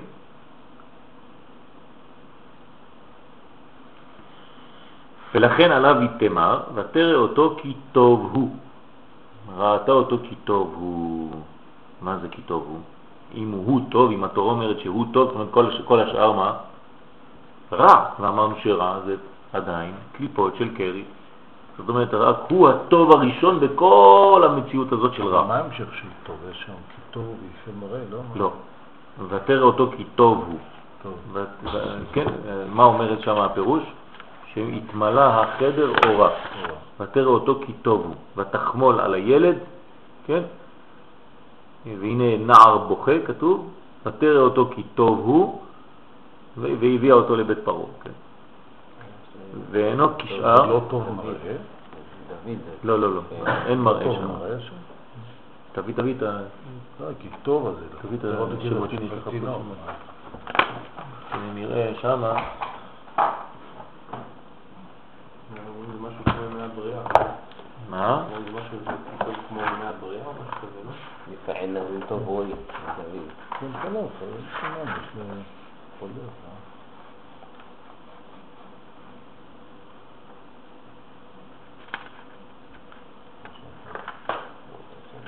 שמעת את ההודעה? כן, אבל לדעתי זה שתיים עשרה אותי כבר ברינות. שתיים עשרה. הנה. ותרת בת פרעה לרחוץ על היאור, ונערותיה הולכות על יד היאור, הכל מים, הכל מים. ותרא את התיבה בתוך הסוף, ותשלח את אמתה ותיקחיה. כן, מעניין, אמתה, כן? גם כן, שורש אמה, שזה גם כן אותו מקום. ותפתח, ותראהו את הילד, והנה נער בוכה ותחמול עליו, ותאמר מילדי העברים זה. תאמר אחותו אל בת פרעה, ההלך וקראתי לך אישה מנקת מן העבריות, ותנק לך את הילד, ותאמר לה בת לא, פרעה, טוב, אצל מרים, אצל יוחנן. יותר קל, זה שנולד. שנולד. כן, כשנולד, נכון, נכון, אני פה כבר ב... בזה, עוד מעט. ותרא האישה ותלד בן, ותרא אותו כי טוב הוא, ותצפנהו שלושה ירחים. ולא יכלה עוד הצפינו, ותיקח לו תיבת גומה וכו' וכו'. זאת אומרת, כשנולד משה, בעצם כבר ותרא אותו כי טוב הוא. כי טוב הוא, אומר רש"י, כשנולד נתמלא הבית כולו אורה. זאת אומרת, הכוח של הגילוי, של ה, התיקון של הקרי. כן, כי זה, זה האור הראשון. למה אומר שם רש"י אור רע? אור של יום ראשון של הבריאה. נכון, ומה כתוב ביום ראשון של הבריאה? כי טוב. כי טוב, וירא אלוהים את האור כי טוב, אז רש"י הולך שם עושה כאילו איזה מין אה, חיבור ואומר אה, שנתמלא כל החדר אורה, כל הבית. כי טוב הוא, ואינו כשאר טיפות רעות של אדם הראשון בקל שנים. כי אחר כולם נולד שת בדמותו כצלמו של אדם הראשון. זאת אומרת, כמו שהקדוש ברוך הוא ברא אותו כביכול, עם התיקון, לא, עם, לא אחרי הקלקול. שת הוא כאילו חזרה לשורש האמיתי. אבל האחרים היו בדמות שדים ורוחים ולמד י'. כן, כל הקליפות שם, כולם היו דומים לזה. את המציאות שלהם הייתה מציאות של קליפה גדולה אחת. ולכן אמר משה עליהם, ואל אראה ברעתי. זאת אומרת, כל העניין של הרעה זה העניין של הקליפות הזרע לבטלה. כבר נתבהר זה במקום אחר. ולהיות כי כל אותו הדור היו מבחינת הדעת, ונודע כי כשחז ושלום פוגמים למטה באיזו מידה וספירה עליונה, הנה הם גורמים הקליפות שהתאחזו, ויקחו שפע מן המקור ההוא שנפגם, לכן ירדו ישראל למצרים, שהם סוד הקליפה יושבת באחוריים של הדעת העליון. זאת אומרת, בדעת שיורדת, אחוריים זה הירידה, הנפילה, כמו שכתוב אצלנו בעניין מצרים, שהוא מצר העליון, שהוא הגרון. האריזל פה מגלה שבעצם מצרים זה מצר העליון, שזה הגרון. כן? אז בגרון שם זה סוד מצרים, ואנחנו תכף נראה. ופרעה הוא העורף, כן, זה אותיות עורף, שבגרון, בצוואר, צוואר מלשון צר, גרון, מצרים, פרעה העורף, הקשה, שבאחורי הדעת. ולכן הוא בעצם המקום שאנחנו בעצם מניחים בו תפילין, משם הוא היה יונק, אותו פרעה. והיו אותם הקליפות נאחזים ויונקים כל שפע נמשך מן הדעת לזה. זאת אומרת, כל שפע שיורד מהראש לכיוון הגוף, שם אוחז פרעה וגונב בדרך, כן, לפתח חטאת רובץ. ולכן אנחנו היום מתקנים את זה על ידי התפילין, שגם שם יש את הדלת, דלת, ואז זה מתפשט. ואנחנו כן רוצים שזה יתפשט אל הגוף, כי כל העניין, הרעיון העברי, היהודי, הישראלי, זה שהמוח יתפשט לתוך הגוף, ולא לתת לקליפה לאחוז במעבר הזה, כדי לנהוג חז ושלום שיהיה רק מחשבה טובה, בלי מעשים.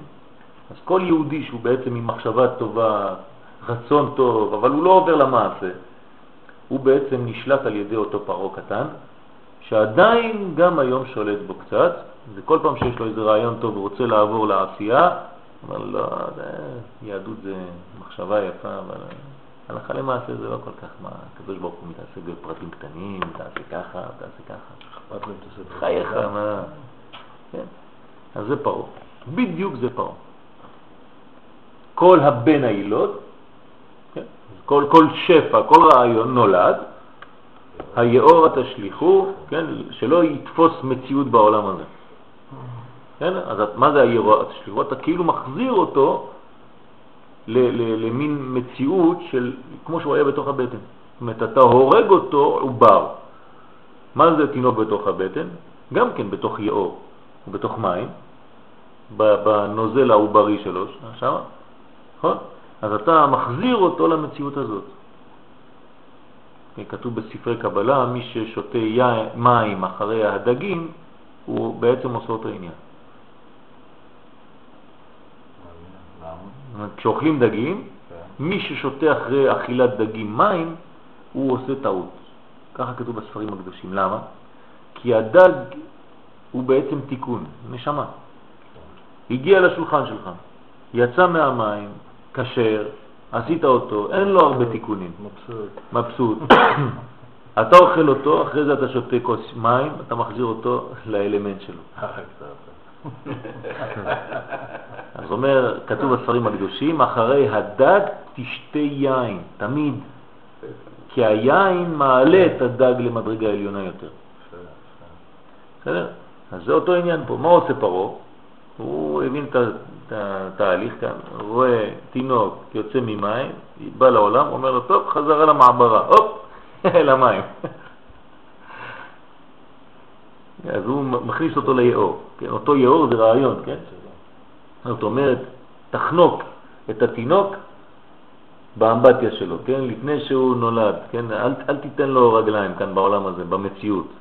למה יש שורש אור ביאור? בגלל ששם זה היוד והאור, כן? כי אם הוא יורד, אם הוא, זה השורש שם, כן? יאור זה אחד הנערות שיוצאות מעבר. כן.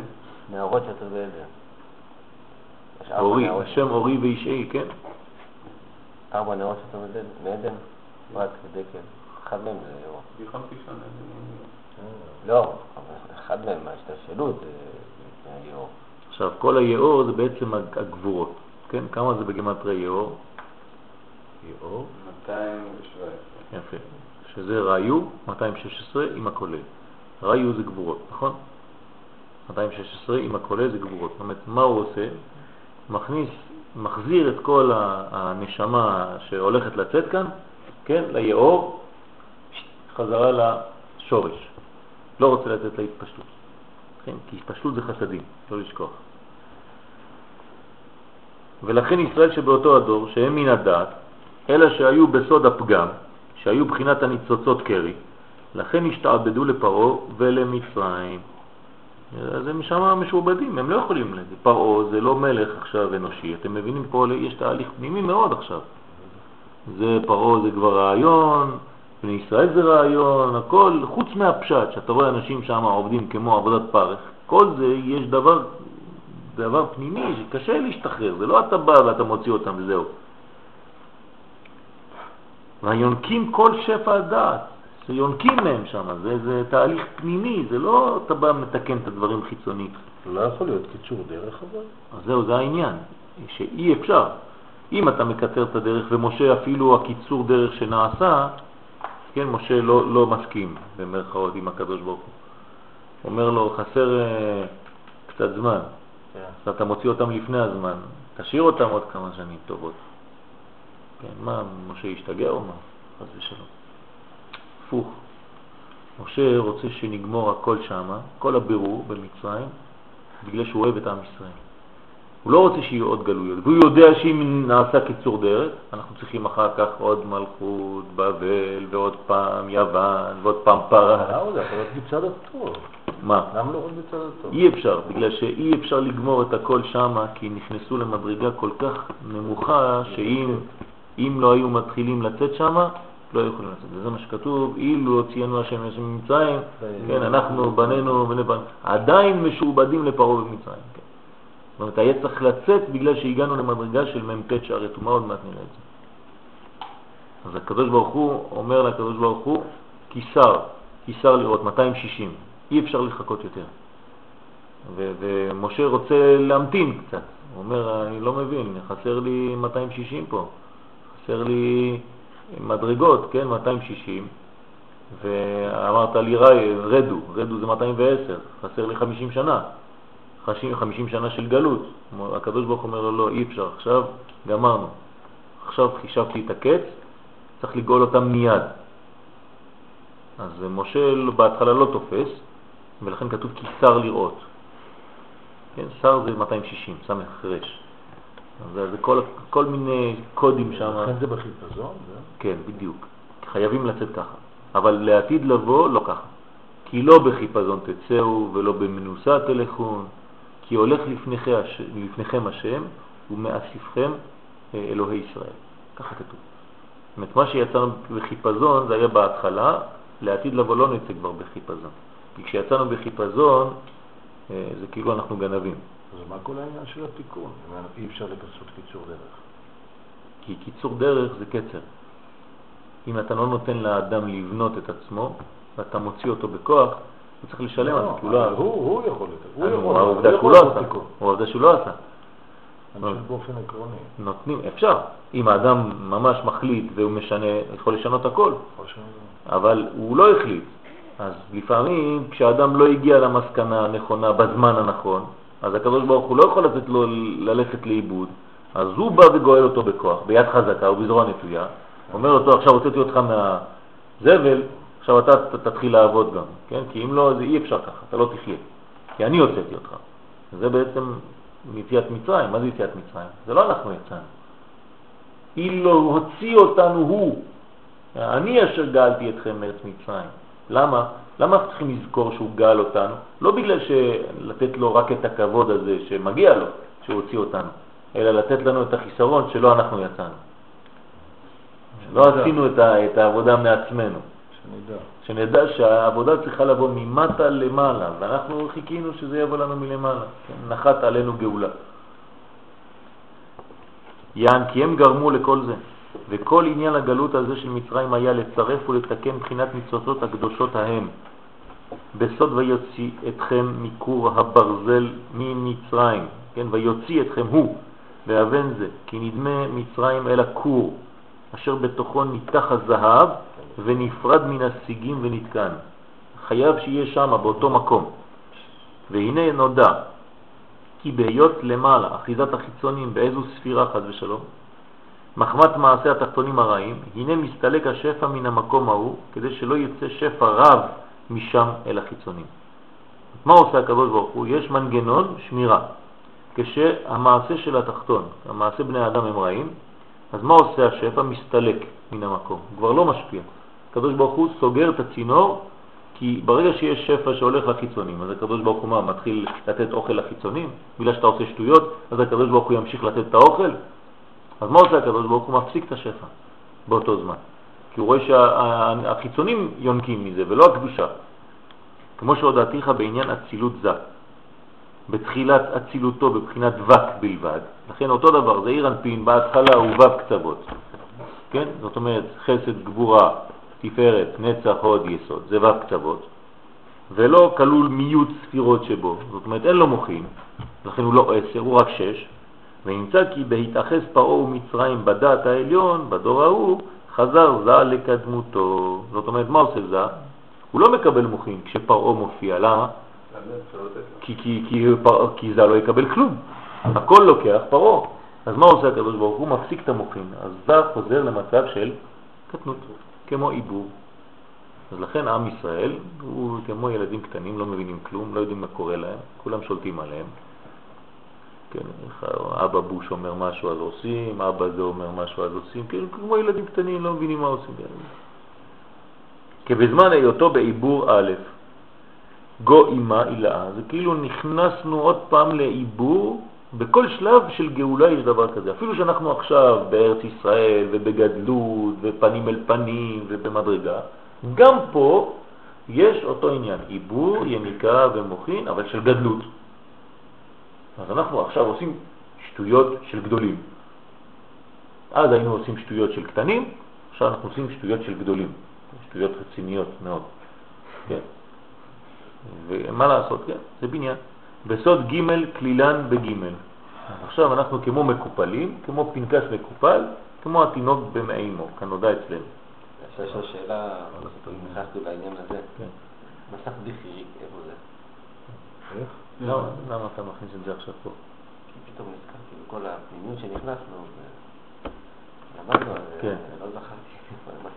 לא עכשיו, לא עכשיו. לא, יכול לבלבל את הכל. והנה, זה אחר שנולד ויצא מבטן אימא הילאה, יש לו זמן קטנות. כן, הוא נולד תינוק. אז הוא זמן קטנות, ואחר כך גדל ויש לו זמן גדלות. ומוכרח הוא שבכל זמן מאלו השלושה יהיו לו בחינת מוחין. תמיד יש לו מוחין. גם בקטנות יש מוחין, אבל מוחין של ילד קטן. גם נודע שאי אפשר לו לקבל המוחין אם לא עד שהתלבשו תחילה תוך נהי דאימה. אתם זוכרים כל זה עכשיו זה יותר פשוט, כי למדנו את כל זה בשבועות הקודמים, נכון? זה נכנס בנהי דאימה, ואחר כך מתלבשים בתוכו, כן? נהי דאבא, בתוך נהי דאימה, גו זה. אלא שבזמן העיבור הראשון, או בזמן הקטנות, אין לו אלא נהי דאימה, בבחינת חיצוניותם בלבד, גם מבואר אצלנו במקומו. אומרת, בקטנות הוא מקבל רק חיצוניות של אימא, ולא פנימיות. ונמצא כי זמן גלות מצרים, אשר חזר ז"ל להיכנס בסוד העיבור תוך אימא אילאה, היה שם אז בבחינת ג' כלילן בג', כדי שלא יתחזו הקליפות בו וינקו שפע ממנו. זה אנחנו מבינים מה זה גלות עכשיו. מה זה גלות בעצם? חוסר התפשטות הדעת בחסדים, במידות. זה אדם שהוא נמצא בגלות. בוא נתרגם את זה למושגים מאוד פשוטים. מה זה גלות אצל אדם? שיתוק. אין מוכין, אז הוא לא יכול להשפיע. מה הוא עושה? הוא מנותק, הוא לומד, יכול להבין מלא דברים, אבל מכאן ולעבור לעשייה, אין יותר כלום. האדם הזה נמצא בגלות מצרים, הוא משותק. אומרת, המוח שלו נותן הוראה, אבל הגוף לא מבצע את ההוראה של המוח. לא יודע. כן, אז יש לו בחינות של פגם מוטורי, חז ושלום. צריך לעשות לו ריפוי בעיסוק. כן, נותנים לו עיסוק במצוות, תורה ומצוות וזה, אז תוך כדי העיסוק, אז הוא מקבל את המוחין שלו ויש התפשטות.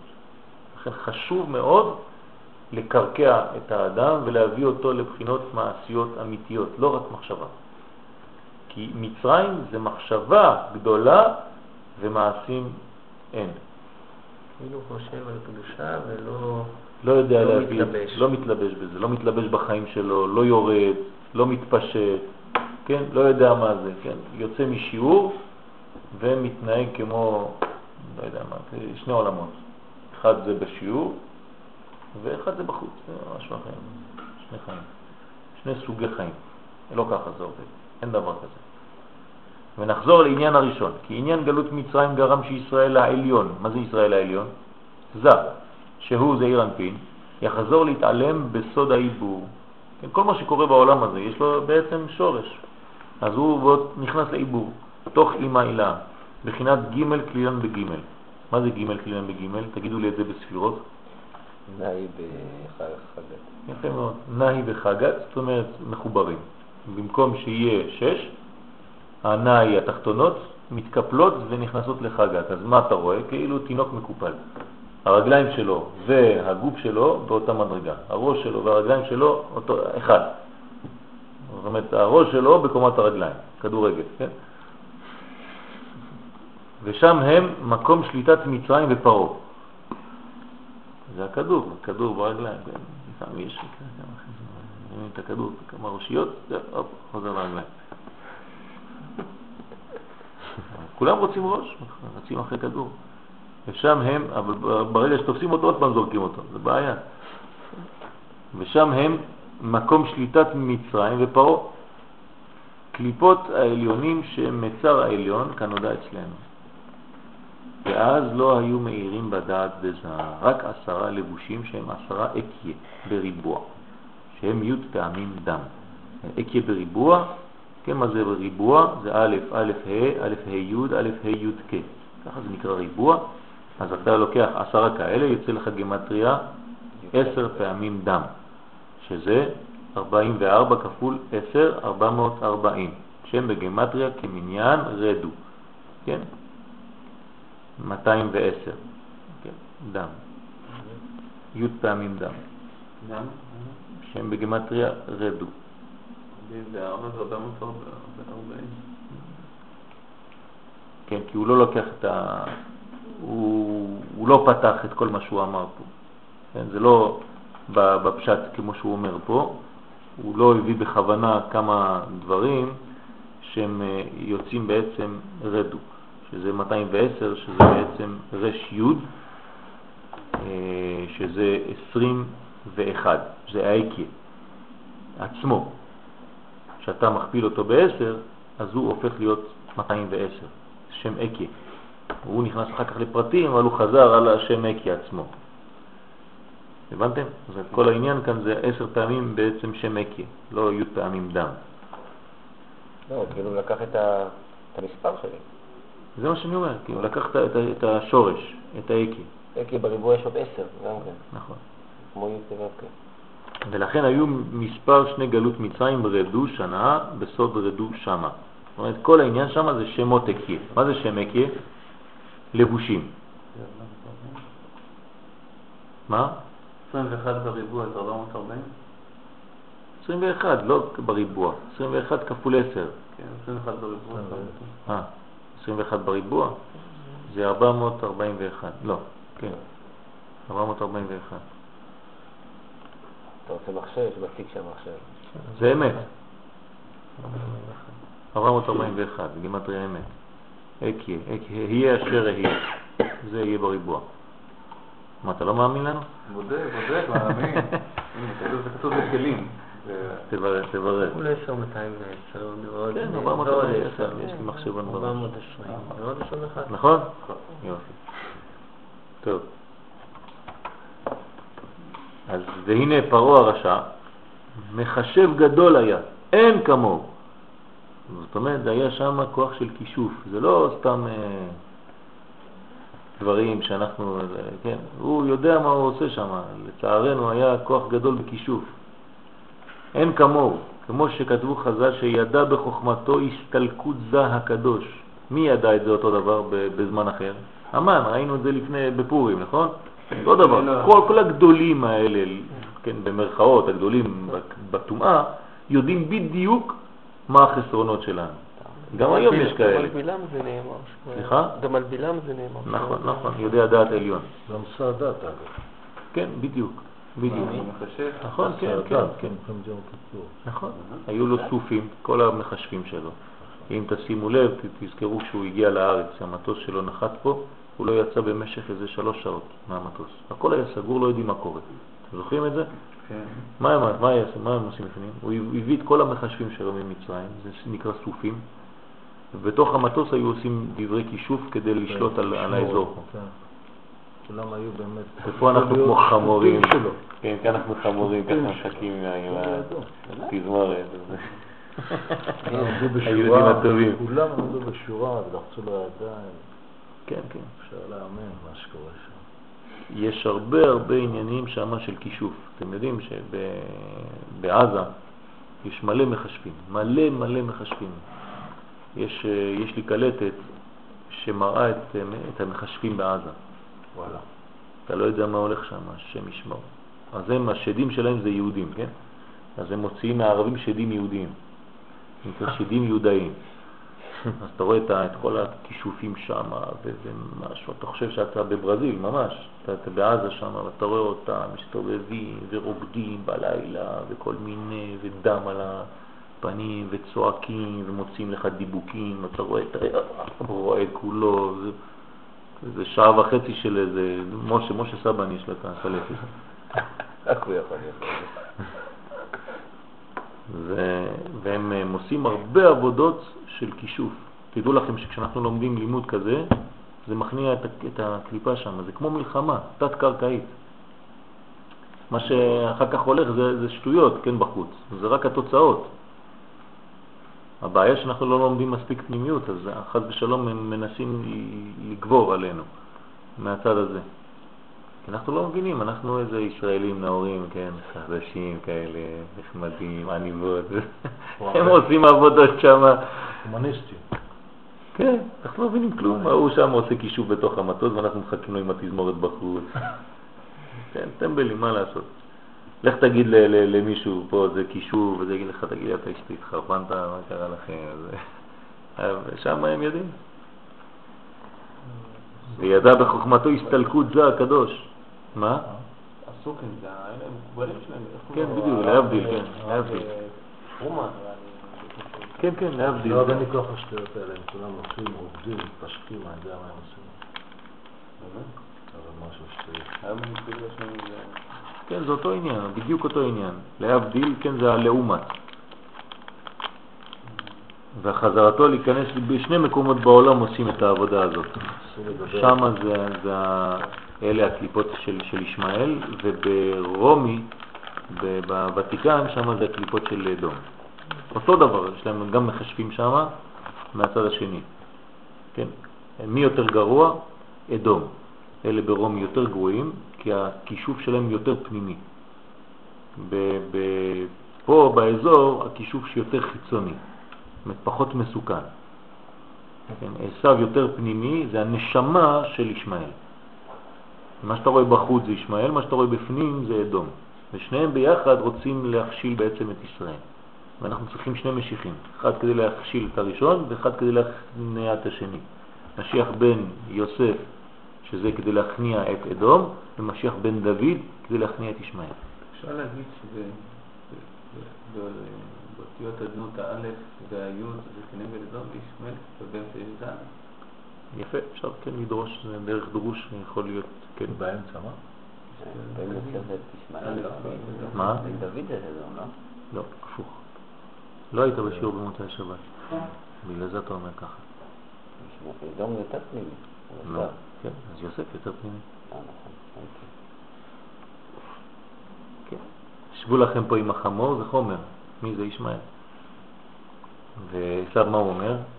יקרבו ימי אבי למות והרגה את יעקב אחי. אז זה הכל בפנימיות.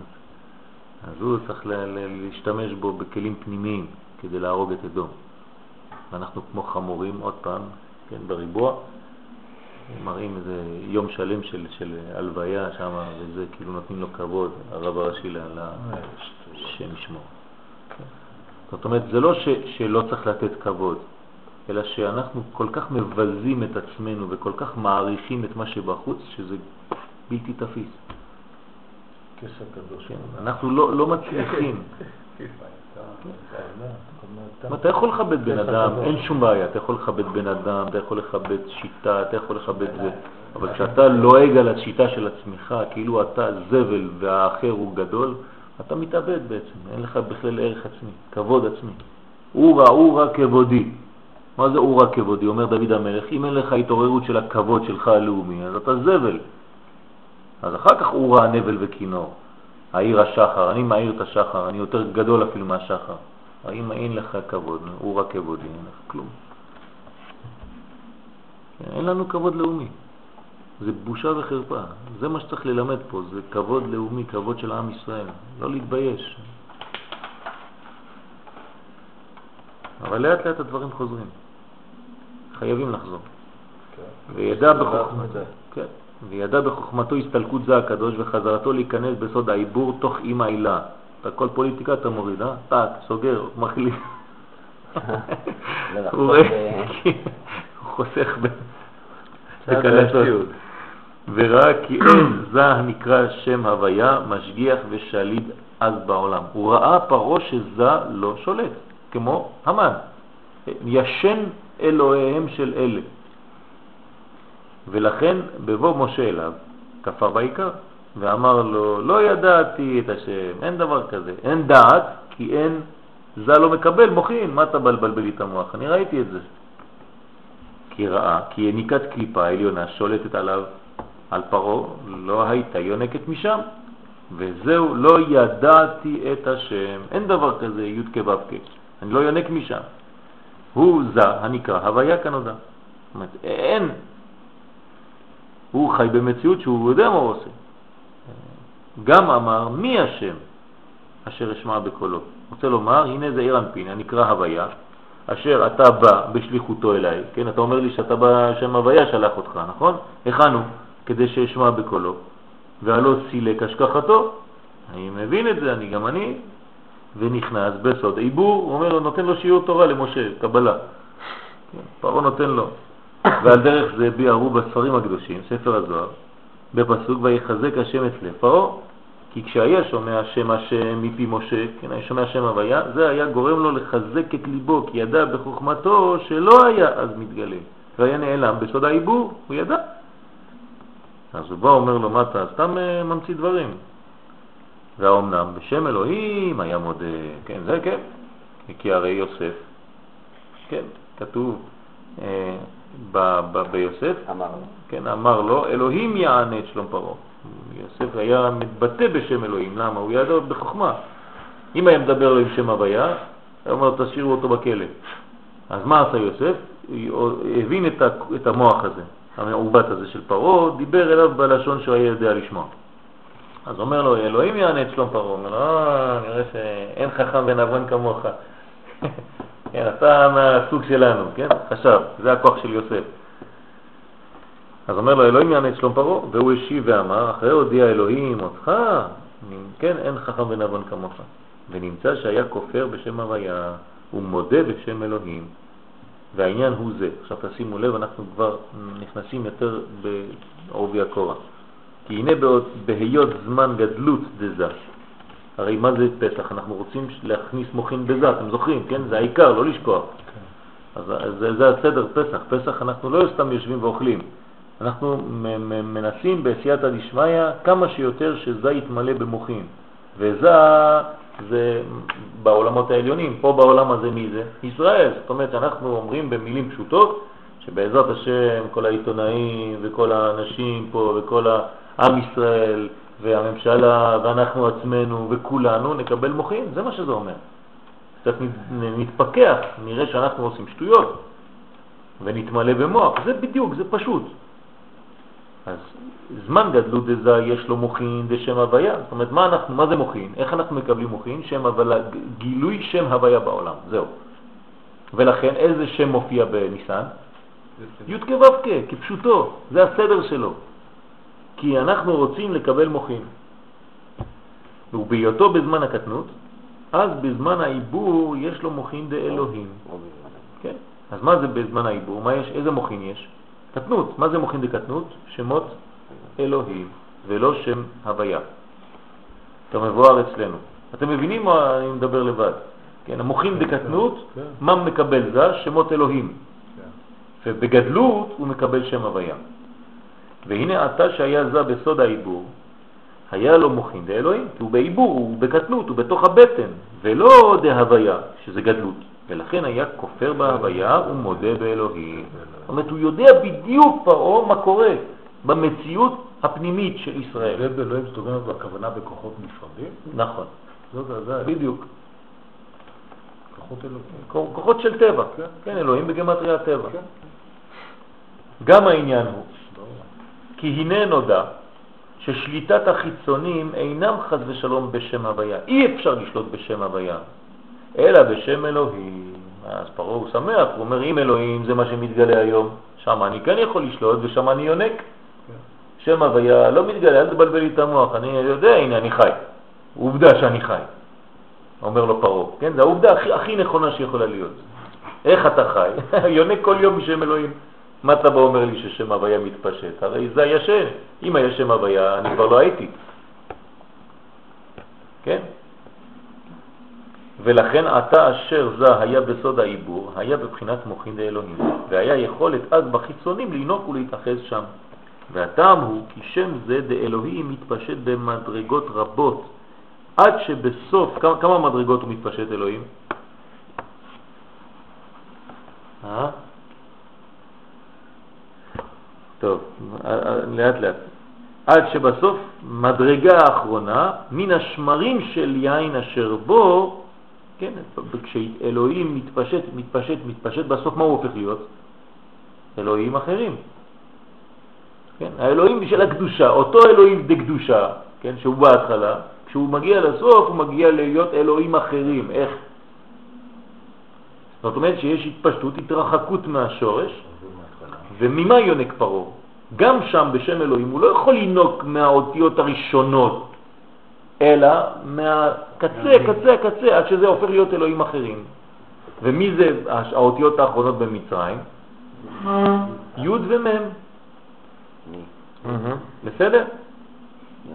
עכשיו, אנחנו לאט לאט נבין. יוצא מסופה, מבחינת הקליפה נקראת אלוהים אחרים. כנזכר בסבא דמשפטים, מה זה סבא דמשפטים? מי זה? סבא דמשפטים, זה לא אחד שגר ברחובות. סבא דמשפטים זה נקרא בזוהר, בפרשת משפטים, יש זוהר מיוחד שנקרא סבא דמשפטים. שם יש סודות גדולים מאוד. כן? אז אומר בדף צו, כן? על פסוק מלאך אלוהים על גויים, כן? מה זה מלאך אלוהים על גויים? דווקא אלוהים מולך על גויים, כן? והעניין הוא כמבואר אצלנו, כי ג' מוחין יש בזמן הקטנות והעיבור. איזה? והם סוד ג' שמות אלוהים. קטנות, אמרנו פעם, ש... בגדלות מי שולט? שלוש הוויה, נכון? בקטנות שלוש אלוהים, זה המוחין. ומשם נאחזים קליפות מצרים ופרעה, שהוא נאחז מבחינת העורף שבאחורי הדעת. וג' שרי פרעה הם שר המשקים, שר האופים ושר הטבחים. הנה שלושה, שהם מסוד שלושה אלוהים הנזכרים. זאת אומרת, כשאתה מדבר על שרי פרעה, זה אלוהים, אלוהים, אלוהים. כן? אלוהים, אלוהים, אלוהים. כמה זה בגמטריה אלוהים? 86 כפול 3, כמה זה? 258. 258. מה זה? חרן, כן? חרון אף. כן? זאת אומרת, גרון. לא. חרן, גרון. כן. גרון. מחר גרוני, גרון. כן, גרון, אותו דבר. כן. לכן הוא אומר סוד הגרון. כל אלה, איפה הם? זה בגרון, כן, שר הטבחים, שר משקים, שר האופים, דיברנו, שזה הקנה, הוושט והחמצן, כן. הנה עוד פעם, נכנסים, אתה רואה, אסור לך. יום ולילה לא ישבוטו. לא, אבל למה? זה משתגע גם. כפר ערבי עשיתם לי. אה? כפר ערבי עשיתם לי פעם. הכביש הזה. אתם יודעים שזה נכנס זה- זה ממש...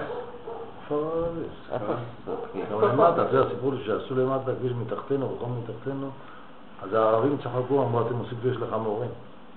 אז מה זה כבר? לא, אה, כן, אני רוצה לנסוע, לחזור לבאר, זה. איפה? אפילו לידכם. פה? כן, חניה. זה לקרוא? זה לא חניה פה. הוא לא בנוי טוב. זה נכון, אצלכם זה אה, הרבה יותר. טוב. הכבישים הרבה יותר טובים ב- ב- נו, מה בזמן. בוודאי, כן. מה פתאום? כשנכנסת לעיגול אצלכם זה בעיה. תמיד, תמיד כשנכנסים לעיגולים זה בעיה. כשנכנסת לעיגול אין איפה לצאת, צריך להסתובב שם. איזה עיגול? בינתיים. בסוף העיגול יש יושר. אתה מגיע לסוף, אם יש מכוניות שם אתה לא יכול להסתובב. מניסיון. צריך לעשות מעל מדרכה וזה. נכון או לא? די? אין, סוף. בעיגול. כן, יש סוף בעיגול. לא, סוף היושר לגלגל. טוב, אז ויניקתם הוא משם, משם מגימל אלוהים, שבשלוש המוחין אלו דעיבור. אז מה זה מוחין? זה חוכמה, בינה ודעת, אבל כשזה זמן עיבור, זה נקרא שמות אלוהים. וזה בעצם, וזה סיבת היותם נקראים אלוהים אחרים, כי אחרים הוא בגמטריה גם כן גרון. זאת אומרת, גם אחרים, כן, זה כבר חרון, וזה גרון, וזה שלוש אלוהים. אז אלוהים אחרים, אחרים בגמטריה גרון. שהם בגמטריה שלושה שמות אלוהים הנזכרים, 258. כן? גרון, זה היה 59 עם הכולל. כן, עם הכולל, כן. ועל ידי התפשטותם אל מדרגות רבות, יוצאים מהם השמרים בסיום התפשטותם ונעשים אחרים כמניין גרום, ששם ראשית יניקתם. ששם הוא מצר העליון, זה מה שהוא אמר, הוא קרא לו מצר העליון, שהוא הגרון, אשר שם אחיזת מצרים כמבואר אצלנו. ואומנם שיעור התפשטות שם אלוהים הוא עד שיעור קכ צירופים שיש בו. אלוהים. כמה צירופים יש לו? 120 צירופים. זאת אומרת, בוא, נע, בוא נעבוד בצורה חכמה. יש לי פה, תסתכלו, שם אלוהים, נכון? יש לי 120 צירופים אפשריים, בגלל שיש לי 1, 2, 3, 4, 5 אותיות. 120, אם אני מחלק את זה לחמש אותיות, כמה יוצא לי? 24. 24. זאת אומרת שכל אות פה יש לה בעצם 24 אותיות, נכון? 24, 24. אם אנחנו אומרים שפרעה יונק משני האחרונים, יוצא לו 48 יניקות. מסכימים? זה המוח. משם יונק פרעה. אז בואו נראה את זה עכשיו. כנודע, כי כל טבע בת חמש אותיות בונה קכ בתים, ואלו הקכ צירופים, הם 120 צירופים, הם בבחינת מדרגת הקדושה, והם מתחילים מזה דבריאה עד סוף העשייה, זה הקדושה. ומשם ולמטה הם הקליפה הנקרא אלוהים אחרים. וכל יניקת הקליפה הוא מין קכ צירופים האלו, אף על פי שהם קדושה גמורה, אבל הם יונקים משם בסוד יין העליון, אשר השמרים שהם הקליפה נאחזים בו. יש שמרים בתוך אותו יין, כי זה לא שמות הוויה, זה שמות אלוהים. והנה, פעם, אה, למה זה עושה 120? כי יש חמש. חמש, חמש. כפול ארבע זה עשרים, כפול שלוש זה שישים, כפול שתיים, מאה עשרים, כפול אחד. לא, לא. חמש אותיות. אחד כפול לא, ככה עושים. הנה, יש לך חמש אותיות. חמש כפול ארבע, כפול שלוש, כפול שתיים, כפול אחד. זה אותו דבר, זה הפוך. אבל ככה עושים באמת, במתמטיקה, ככה בונים צירופים, כן? 5 כפול 4, 20, 20 כפול 3, 60 כפול 2, 120 כפול 1, 120. אז יש לי בחמש אותיות 120 זה צירופים, אפשרויות, קומבינציות. זה הביטוי המ- זה הביטוי כן, כן, הצרד. כן. אז כמה, קומבינציות אני יכול לעשות עם חמש אותיות. בסדר? אז זה 120. 120. עכשיו מ' ואומנם שיעור התפשטות שם אלוהים הוא עד שיעור קכ צירופים שיש בו כנודע כי כל תיבה בת חמש אותיות בונה קכ בתים ולא קכ אז אמרנו שזה אה, קדושה גמורה. והנה, יניקת ארץ מצרים ופרעה אינה מכל 120 הצירופים של שלם אלוהים, כי זה הם לא יכולים, רק מין מוח צירופים אחרונים שבו. מה זה? הנה מוח מהשניים האחרונים, התלויים בבית אותיות ים של אלוהים. מי השם אפשר לשמוע? יפה, כאן נודע. כי כ"ד צירופים מתחילים באות א', 24 יש לה א', וכ"ד באות ל', וכ"ד באות ה', כן, הוא פרץ את זה כמו שעשינו, וכ"ד באות י' וכ"ד באות מ', ומספר כולם הם 120 צירופים. וזה סוד, מי השם אשר אשמע בקולו. מה זה מי? כי בכוח יניקתה מן מוח צירופים אחרונים, זה המוח של פרעה המעוות, שכנגד שני אותיות מי של אלוהים היה כופר בשם הוויה. עכשיו, אם אתה כותב מצרים, אתה רואה שהמי הוא כאן, והוא הכניס את המי הזה לתוך המצר שלו, וזה אותו מי של שם אלוהים. ומאיפה בא השם אלוהים הזה? ממוחין דקטנות של זה בכפילה של זה הוא כמו ילד קטן. מאיפה הוא יודע את זה? זה- העניין. של הכישוף. הכישוף ברור. זה לא סתם. כישוף זה מדרגות חס ושלום שיונקות במדרגות התחתונות של עם ישראל. וכשעם ישראל הוא כמו תינוק, אז הכישוף גדול. כשעם ישראל נמצא בגדלות, זאת אומרת שהוא מגלה שם הוויה, ושם הוויה מתגלה כשלומדים סוד, ולא רק גמרא כל היום, וזה הבעיה של הדור שלנו, שכל המורים, כל המחנכים, כל הרבנים, שחושבים שעל ידי ריבוי גמרא, רק גמרא כל היום, זה מה שהכי חשוב, והם טועים טעות חמורה, ולא אני אומר את זה, אלא ספר הזוהר בעצמו אומר את זה, אז יש בעיה גדולה מאוד בדור. שאלה גם איך, אה, אה, אני- יש פה גם עניין איך מגדירים את הסוד. ולכן, לא, מה זה יש, סוד? נכון, מה זה סוד? סוד זה ללמוד פנימיות, ללמוד אצילות. צריך ללמוד אצילות, פשוט לפתוח ספרים של פנימיות. אתה לא יכול לפתוח ספרים של, של הרב קוק ולתרגם אותם לפשט ברגע שכל הרב קוק זה סוד, והוא בעצמו אומר שזה סוד. עכשיו אני עושה עבודה לקחת כל מה שכתב הרב קוק בסוד ולכתוב את זה בעזרת השם. לא, אתה לא לומד ב- בישיבות שכאילו הם הממשיכים של הרב קוק והם לא לומדים פנימיות. אז מדי פעם ככה יש להם איזה מין אה, שיעור קטן של זה. אי אפשר ככה. פשוט אנחנו מאחרים את הגאולה.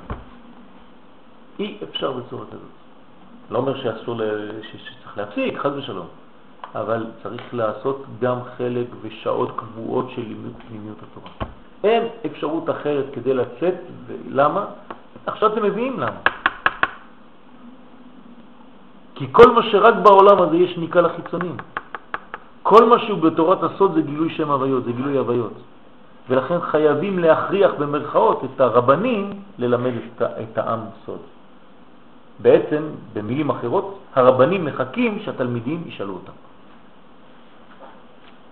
כי הרבנים עצמם פוחדים או לא יודעים אם הילדים, כן, הקטנים, הם עדיין ברמה הזאת. כשהדור יתחיל להתעורר, וזה מה שקורה, כי רצינו לחסום, לחסום, לחסום, לא תחסום שור בגישו, אי אפשר. ולכן אתה לא רוצה, זה יוצא לך מכל מיני כיוונים. הקבלה, זה רב ברג, וזה, ובתל אביב, בכל מקום עכשיו יוצא לך, פורחים ככה, כולם לומדים עכשיו יותר ויותר. למה? כי אתה, הטעות של אלה שמחנכים. לא רצו להביא את זה בצורה נכונה, אנשים הולכים בכל מיני צורות. אבל זה לא חשוב, זה יגיע לצורה נכונה בסוף. אז לכן צריך מאוד מאוד מיד להיכנס לכל העניינים האלה. אם אתה לא יודע את כל זה, אז הנה, חד ושלום, הקליפות שולטים.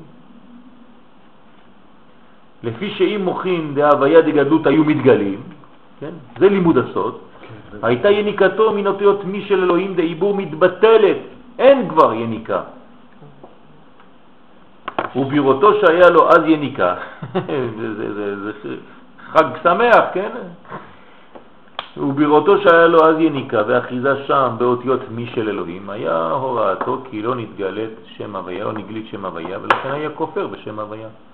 ומי שכופר בקבלה, גם הוא, חז ושלום, חוזר על אותה טעות.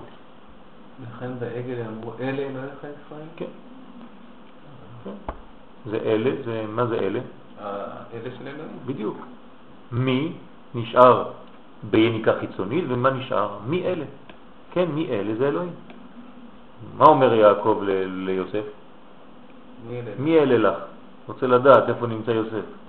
מי אלה לך? אומר לו, לא, לא, לא, אל, ת- אל תבלבל אותי, אבא, זה הילדים אשר חנן אלוהים, כל כולו, אני לא בקליפות בחוץ. כן, יעקב אומר לו, מי אלה? אתה גם כן אה, מה מפרידים? הפרדת? אתה גם כן לא לומד סוד? לא, לא, אומר לו, לא, לא, אבא, אל ת... כן, אל תחשוב ככה עליי. אני אלוהים, אני כל כולי בשלמות. למה? כי יש לי הוויה בפנים. זה הצירוף השני פה, כן? הוויה אלוהים, אל תשכחו בה. זאת אומרת, בגוף. זה עיקר האילן. כי לא נתגלת שם הוויה, אז הוא שולט שם, חס ושלום, כופר בשם הוויה. כן, זה יוסף. הגוף. נכון. ואומנם השם יתברך כדי להכניעו, היכה אותו עשר מכות. אז מה עושה הקדוש ברוך הוא? צריך להרביץ לו עשר מכות, מין ג' אותיות אלה. איזה ג' אותיות? אה? יפה. מג' אותיות אלה משם אלוהים. זאת אומרת, מה נשאר פה? אלה.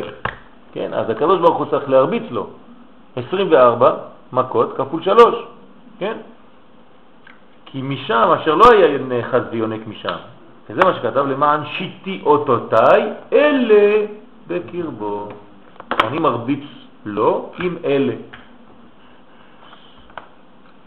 כדי, כי, שלוש אותיות אלה דאלוהים, אשר לא היה לפרעה אחיזה והיניקה בהם, היה רוצה להכותו על ידם, ולחברם עם בית אותיות מי, כן, להחזיר את כל אלוהים אשר בקרבו של פרעה, שהוא יונק מהם.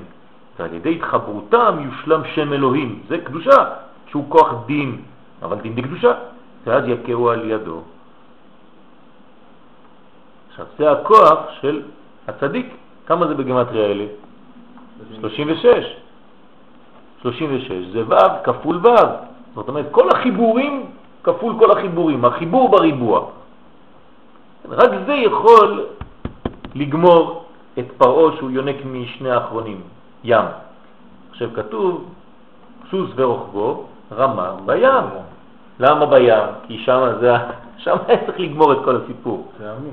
זה עמי, שם נגמר הסיפור, כי שם הוא היה יונק. ולכן היה צריך לשלוט עליו שם. עכשיו, כמה זה מי בגמטריה? 50. זאת אומרת שהוא בעלה 50 מדרגות מהקדושה, חד ושלום. ולכן אנחנו צריכים לעלות עד מדרגה של 50. כמה פעמים נזכר יציאת מצרים בתורה? 50. כדי לשלוט על אותם מי של פרעה בתורה נזכר 50 פעם? 50 פעם. בתורה, בחומש. כן, בכל החומש. וזה מדרגה. וחמושים יצאו בני ישראל ממצרים, מארץ מצרים. אל תקרא חמושים, אומר הזוהר, אלא חמישים. צריך לצאת מחמישים מדרגות של אכילה של פרעה. כן, לשחרר. בסדר? אז זה הכוח של התיקון הזה. יש לי שאלה אסוציאטיבית נורא. צדיק נסתר, כן. הוא גם נסתר מעצמו? הוא יודע שהוא צדיק נסתר? שאלה טובה. הוא יודע שהוא צדיק, כן. איזה הוא חכם? המכיר את מקומו. הוא יודע מי הוא, אבל יש לו לא כלפי לא חוץ. קורא לזה בשם צדיק. סליחה? אפשר. כן, אבל הוא יודע, הוא יודע את מדרגתו. הוא יודע את מדרגתו, זה לא צניעות. כן, לא בגלל שמכירים את מדרגתו, אז יש לך חוסר צניעות לאדם. הפוך. מי שהוא יש לו מדרגה והוא בורח ממדרגתו כאילו צנוע, אז הוא בעצם אה, עושה עוול. כי נתנו לו מדרגה והוא לא, לא מתנהג לפי מהותו ולפי מדרגתו. לכן חייב אדם לדעת מי הוא, והוא צריך לדעת אם הוא צדיק. והאנשים הצדיקים יודעים שהם צדיקים. אבל הם יכולים בעצם להתנהג בצורה מאוד, כן. למשל, רציתי לפגוש את הרב שלי, כן, שלא ראיתי אף פעם. הם מתכתבים, רק בכתב. לא מתגלה. אז כתבתי לו, מתי יזכה לראות את פני רבי, ככה כתבתי לו. אז הוא כותב לי, מי אני בדור הזה? כאילו כלום. אז אני יכול לתרגם, או מי אני, כן? 50 שערים, או שאלה, מי אני? כאילו, מה אתה רוצה לפגוש אותי? אני כלום. בהאי אלמה, כך הוא כותב לי, בארמית. אבל, אה, טוב, אז אה, כן. למה אתה לא הולך אליו הביתה? אי אפשר. לא בדלת. אין בעיה. אי אפשר. יש, יש בה, יש. לא.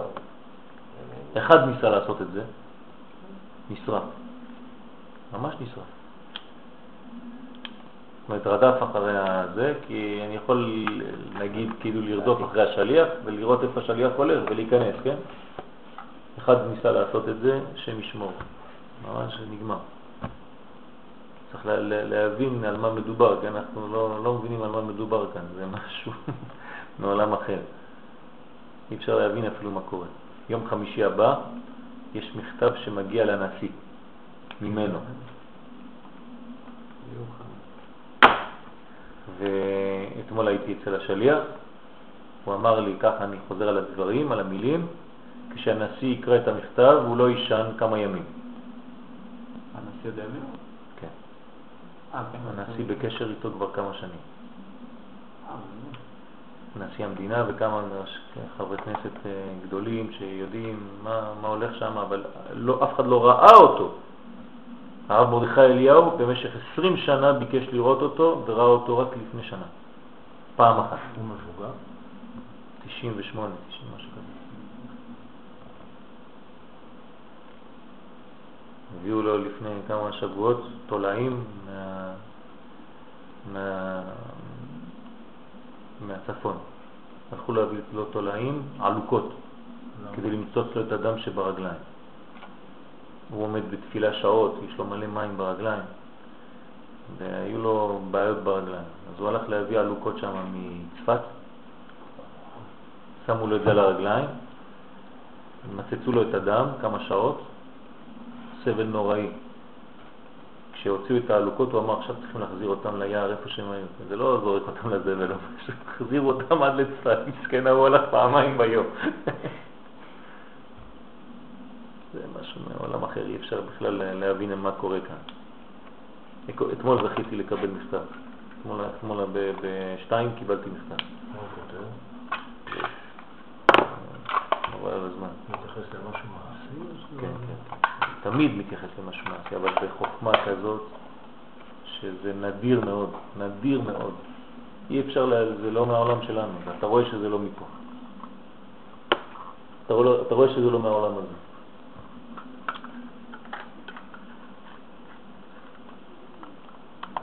והוא אשר אמר, כן, כתב לי אתמול שמה, הקיץ הזה יהיה מוזר בארץ הקודש ולכן צריך תפילה גדולה.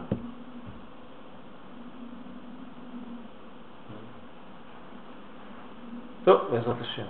אז עכשיו אנחנו מבינים קצת כמה יותר בעניינים האלה, מה, מה, מה צריך לעשות כאן. כן? בעזרת השם. בעזרת השם. כל.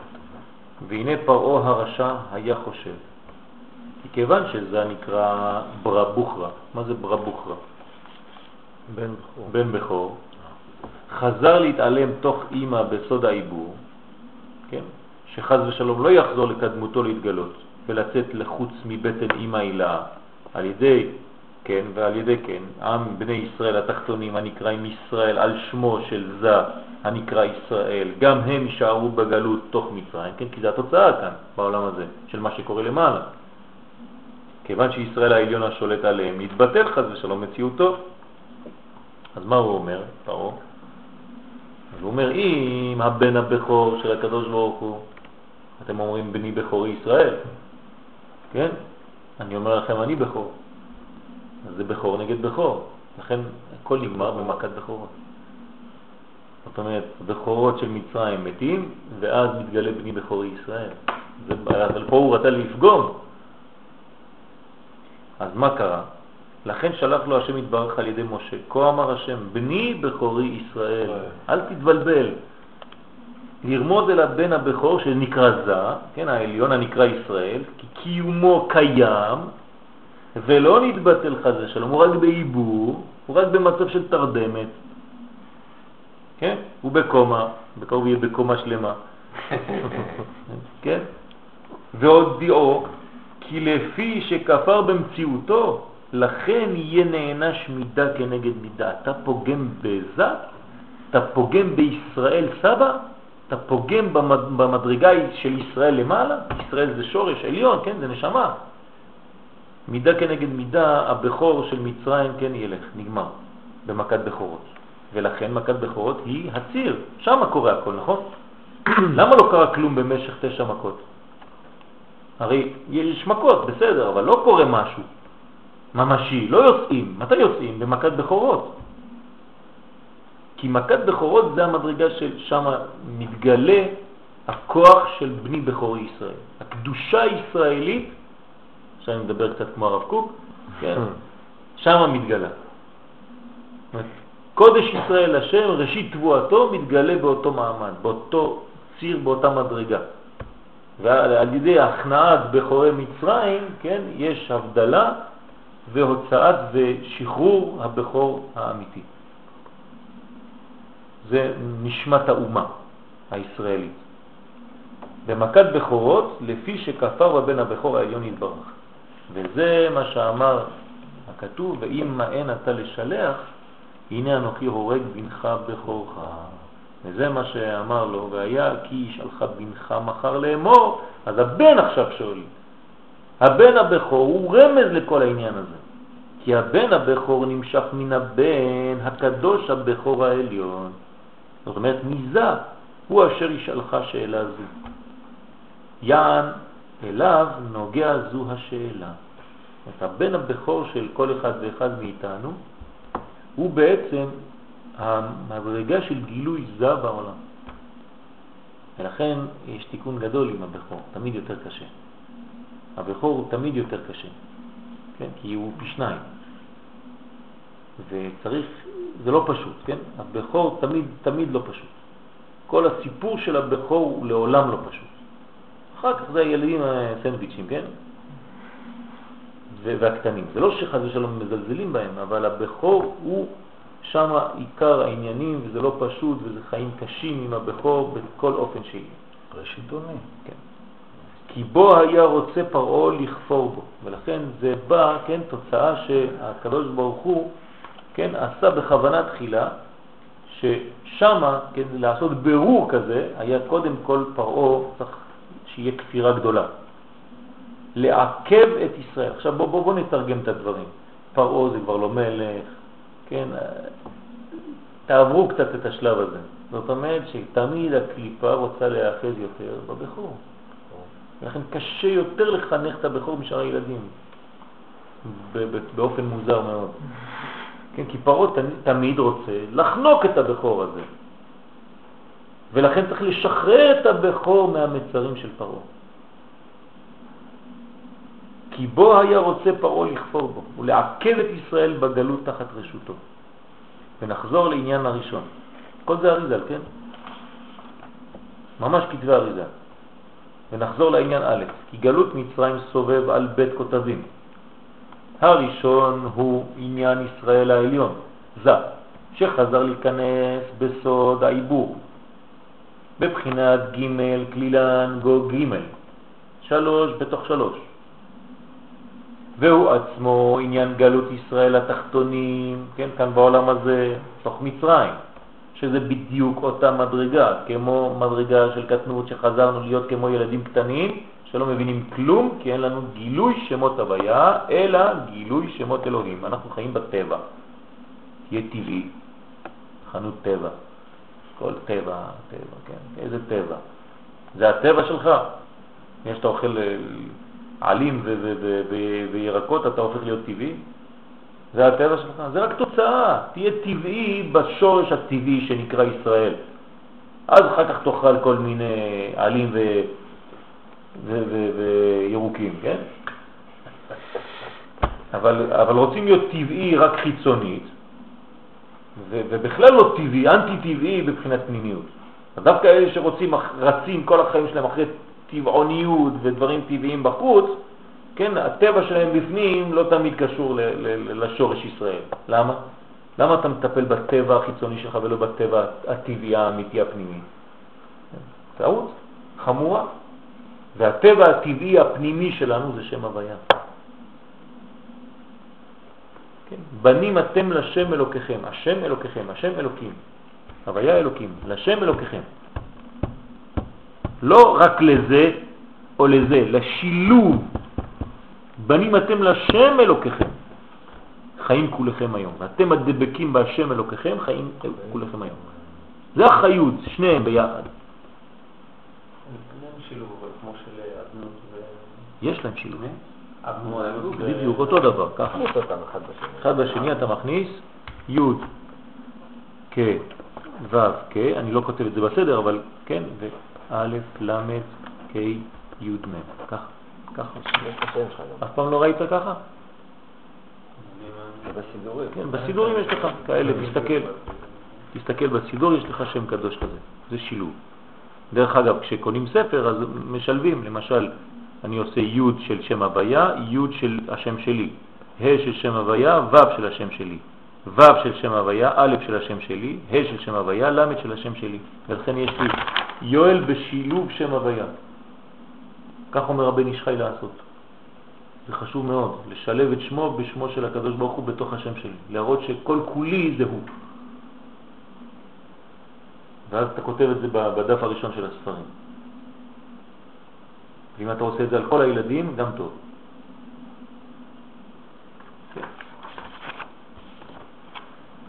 זה בבית הזין. מה? ראיתי שזה בבית הזין. אה, כן. אה, כן. נכון.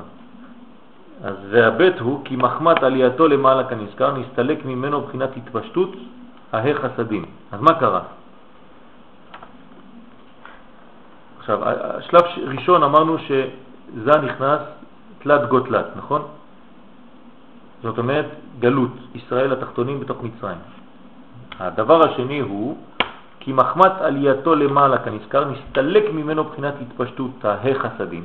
אמרנו שהקדוש ברוך הוא לא רוצה להשפיע בזמן כזה. הוא דואג שהבנזין, שה, כן, הדלק, לא ילך לקליפות. אז הוא קצת סוגר ומסתלק כביכול.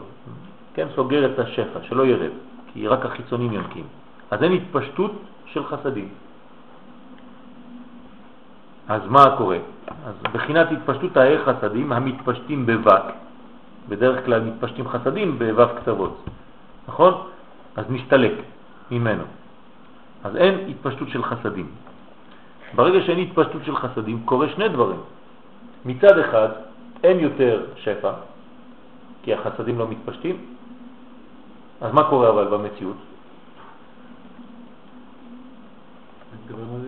מה? מתגברים הדינים? נכון, אתה רואה רק דינים, אתה רואה דברים, פיגועים, דברים קשים, אתה אומר לעצמך מה זה, אי אפשר לחיות בצורה כזאת. למה אין חסדים מתפשטים? בגלל שאם היו מתפשטים חסדים, היו נבלעים מיד על ידי הקליפות. אז הקדוש ברוך הוא סוגר כביכול את התפשטות החסדים, זה נקרא סילוק, ואז מה מופיע? רק דינים, חס ושלום. ולכן האדם פה, הוא אומר לעצמו במדרגה כזאת, אבל הקדוש ברוך הוא כבר לא, לא ימצא איפה הוא. כן, כי אין התפשטות, אז זה כאילו שיתוק. כי אם אין התפשטות של חסדים, זה כמו המוח לא מתפקד, לא מעביר לגוף, אז הגוף כולו משותק, הוא כבר לא יודע מה לעשות. ונתעלו למעלה בשורשם, כי החסדים חזרו לשורש. איפה זה שורש החסדים? מבינה. חוכמה. לא. כן? הבינה זה רק גילוי. במוח הדעת, אז זה נקרא דעת, כן? מדעת לבינה, מדעת לחוכמה, כן? במקום הגרון שבו. אז אה, אנחנו עכשיו מסתפקים בדעת, הם חוזרים לדעת, כי משם מתפשטים החסדים, כן? אמרנו לך דעת, חמישה חסדים, חמש גבורות. אז איפה החסדים חוזרים? לדעת. כולם עכשיו בתוך הדעת. ששם הוא סיום היסוד דאימה שבתוך זה כנודע. כן? אימא בתוך זה, זה ככה, נהי דאימא, נכון? נכנסים בתוך חוכמה, בינה ודעת של זה. נכון? אתם איתי או לא? כן, כן. זאת אומרת שכשאימא נכנסת, הנאי שלה, נכנסים למקום ש, שאצל זה נקרא חוכמה בינה ודעת. אז היסוד של אימא הוא בעצם באותה קומה כמו דעת של זה. ולכן הם, הם באותה מדרגה שם. אז, ושם בגרון הוא אחיזת קליפת מצרים. אז עכשיו משם מופיע קליפת מצרים, שהוא מקום צר, ולכן קוראים לזה צוואר. כן, המקום הצר הזה זה בעצם כל העניין של הצרות ושל הקליפה. כן, אז אה, אני פעם דרשתי להם שמה שהיה פעם הצרות של המים, כן, זה המצרים, אבל יש גם צרות של הפת, זה צרפת, כן? זאת אומרת, יש פה לחם ומים, וצרפת זה הקליפה הכי גדולה, ולכן יש להם בגט, זה לחם, פת, צר, כן? צרפת, בגט. זאת אומרת, זה התרגום האמיתי של בגט, כן, איתם גם. בדיוק, בא הגט. וזמן לפירוד, כן, ולהפסיק לחשוב, כן, וזה שם כל הקליפה, תדעו לכם שהקליפה הגדולה באירופה זה צרפת. זה פרצת, כן, משם צריך פרצת, הוא פרצת, כן? ימה וקדמה וצפונה ונגבה, אבל העיקר זה, זה הקליפה הזאת, קליפה קשה מאוד, ולכן וצרפתים כצרוף את הכסף, וצרפתים, צרפתים. הצרפתים זה, זה התיקון של הכסף. אתם צריכים לצאת משם, זה הבירור שלהם, זה כסף. ולכן עכשיו יש עלייה גדולה מצרפת עם הכסף. זאת אומרת, עולים עם כל, כן, כסף וכל מה שבעצם השאילו ממצרים. אבל הם לא, כבר לא יכולים לצאת עם כל הכסף. מתחילים לסגור אותם שם. הם קונים הרבה דירות פה בארץ. כן, קונים מלא דירות. בלי עין הרע זה משהו, הולך משהו פה, משהו, תופעה מפחידה. בצרפת סגרו כבר את הבנקים. זאת אומרת, רוצים לשלול מהיהודים את האפשרות לקנות כאן בארץ. כי קנו, לא יודע כמה, כמה, מאה, מאה אלף דירות כבר השנה שעברה. יש דיבורים כאלה בצרפת? לא לאפשר להוציא את בטח, אתה לא יודע מה הולך שם. יש, יש יש, להם יכולת בכלל לפי החוק לעשות את זה? בוודאי. הם בנו לעצמם חוק עכשיו. אלה אין להם חוק. אה? אלה אין להם חוק. יש להם. חוק שהם רוצים יש להם. גם אצלנו זה ככה. אז אי אפשר כבר שום דבר עכשיו. גם היהודים שפתחו חשבונות בשוויץ, עכשיו הם עשו טיפול שם, אמרו לשוויצרים, אתם נותנים לנו את כל השמות של כל היהודים שפתחו חשבונות אצלכם. באמת? יש חיסיון? כן, אין, גמרנו. אמרו לכם, אם אתם לא נותנים לנו את זה, אנחנו נסגור אתכם במקום אחר, ועכשיו כל היהודים משתגעים, לא יודעים מה לעשות, הם פוחדים. ואני אמרתי להם, לכמה שנים כבר, אתה זוכר? אמרתם, תוציאו את הכסף שלכם, יתקעו אתכם פה. איזה איפה אתה חי, מה אתה חושב, אנחנו בשואה? נגמר השואה. עכשיו אתה רואה אותם היום, אני הולך לתערוכות, באים כולם, מה אני יכול לעשות? וזה, אמרתי לא אמרתי לך? תקוע שם, לא יכול לצאת עכשיו. אפילו הכסף שלו לא יכול להוציא אותו. אי אפשר לשלם, אתה מקבל עכשיו צ'ק צרפתי, אתה לא יכול להכניס אותו לארץ. לא נכנס. לא מכניסים אותו, כלום. הם במצב, אל תשאל. אז הם באים עם, עם, עם חבילות של כסף מזומן בתוך הכיסים, בתוך הארנקים שלהם, מחביאים כספים, כמו משוגעים עוברים בשדה תעופה. אתה לא יודע מה הולך. וזה זה הצירוף, כן. מקום צר, כמבואר אצלנו. ולא היה אז מאיר מוח הדעת בגוף הדזה. כן? כשאין מוח הדעת מאיר בגוף הדזה, יש בעיה. אלא בבחינת האחוריים. אז ממי הם היו יונקים? רק מאחוריים, של הלבושים, לא, לא האורות. כן? זאת אומרת, לא רק שאתה לא מקבל מהאור, אתה מקבל מהלבושים, ולא מכל הלבוש, מאחוריים דה, דה לבוש. אז מה אתה מקבל? של יסוד דאימא, כן? שהם י' דמים, אז זה נקרא עשר פעמים דם. זאת אומרת, זה לא פשוט, כן? ולכן צריך את כל המכות שם, שמתחיל בדם. ובית עניינים אלו הם אחוזים יחד, כי טעם התחתון גורם אל העליון, כי לכך הוא צריך לחזור לבחינת ג' כלילן בג'. חייב לעבור למצב כזה, כי זה בעצם אה, צמצום, כן? חוזרים למדרגה של קטנות.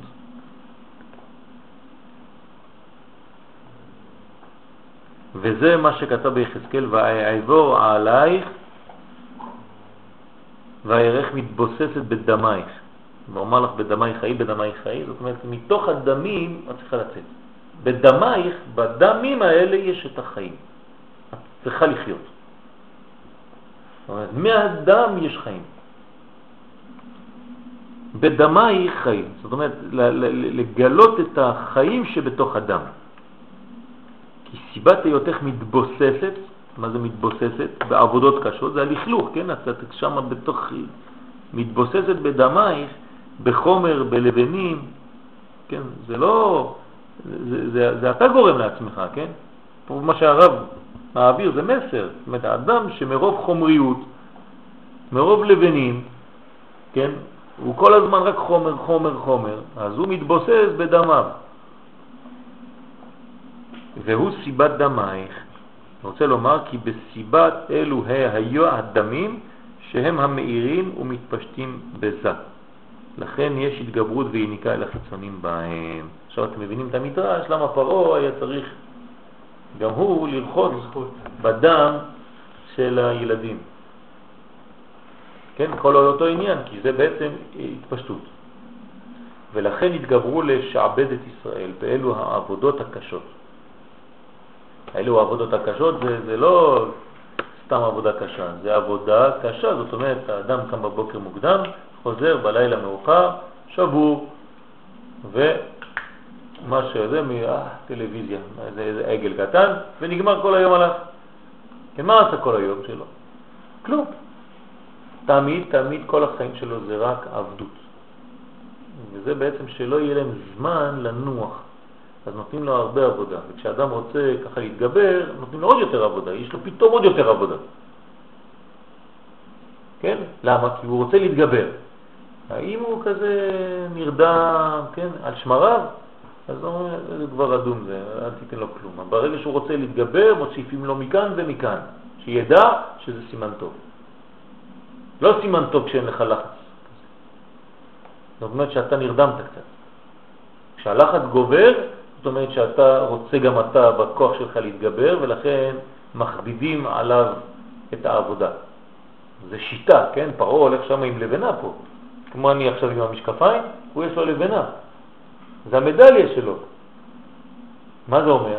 שפרעה הוא, כן, סמל לעבודה הזאת. העבודה משחררת. כן, העבודה משחררת, אז יש לו את הלבנה פה, הוא אומר, הנה, גם אני איתכם, כן?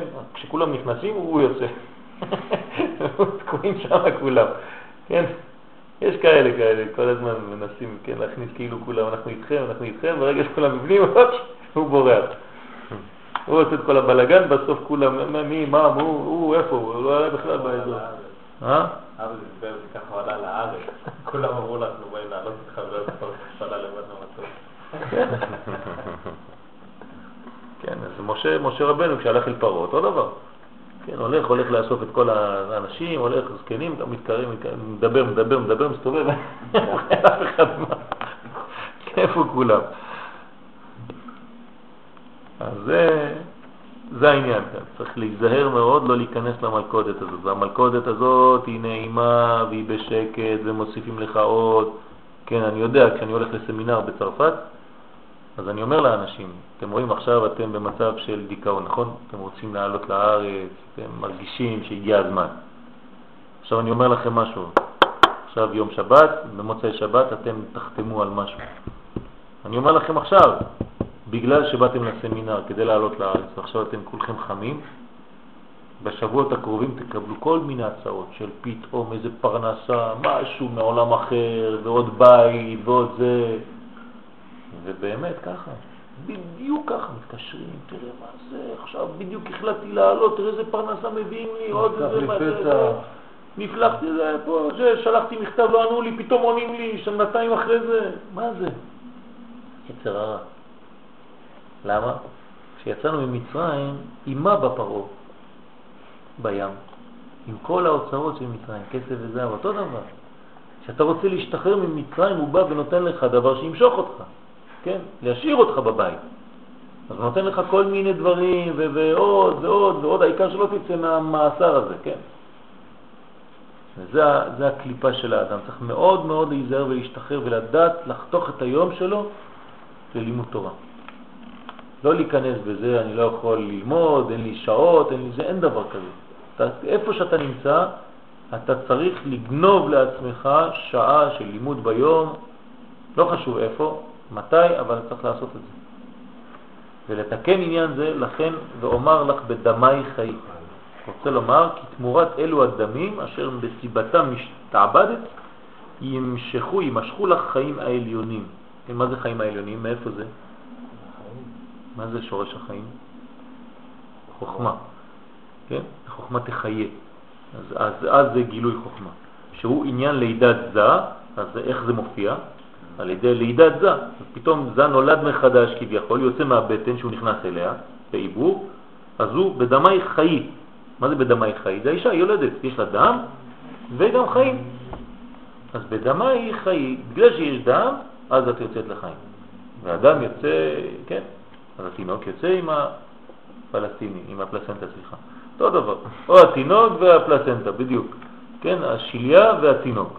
זה אותו אחד, צריך לבדוק אם הפלסנטה שלם, אם הפלסנטה שלם, התינוק טוב. זאת אומרת, אם כל הפלסנטה, עם כל הקליפה שלמה, הכל יש בה, חמאס, ג'יאל, הכל, זה שלם שלם, אז תדע שלך שהתינוק, כשנולד, פה הוא בריא, ברוך השם. לכן אתה רואה את הקליפה במילואה. זה סימן טוב. כן? לכן בודקים תמיד את הפלסנטה. הבנת? פלסנטה זה שיליה של האימא, שהיא יולדת. אז יוצא לתינוק בשיליה. ולא מטפלים בתינוק. תינוק נותנים אותו ככה מעט, רוחצים אותו, וזה מיד מטפלים בזה, בשיליה, אתה רואה את הרופא שם, מנתח הכל, פותח, רואה, יש הכל, כן, יש הכל. הוא שלם. זאת אומרת שהבירור נעשה בשלמות. הוא לקח את כל הקליפה והשאיר את התינוק עם כל הקדושה. בסדר? אז אותו, אותה אותיות, פלסטין. כן. הם אוכלים את זה גם. כן, נכון, נכון, עושים את זה כל מיני משחות, כל מיני דברים. לא, לא את השיליה, על הגוף של התינוק. את השיליה, את השיליה עצמו, גם, גם, לא, גם את השיליה וגם את הקרם הזה שיש על האור של התינוק, גם זה משהו אחר. זה משהו, הקדוש ברוך הוא נותן לזה. גם בשיליה, מהשיליה גם עושים את זה. כן. זה אותו חומר. כן. הפרה, כשממיתה היא אוכלת את השיליה. שמה?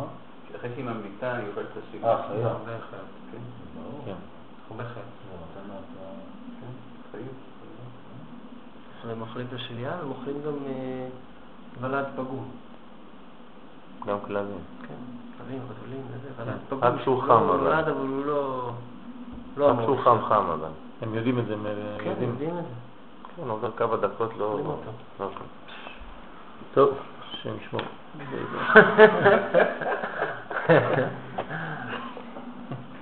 טוב, ואז ייכנסו בו מוכין דגדלות, אז עכשיו נולד זה.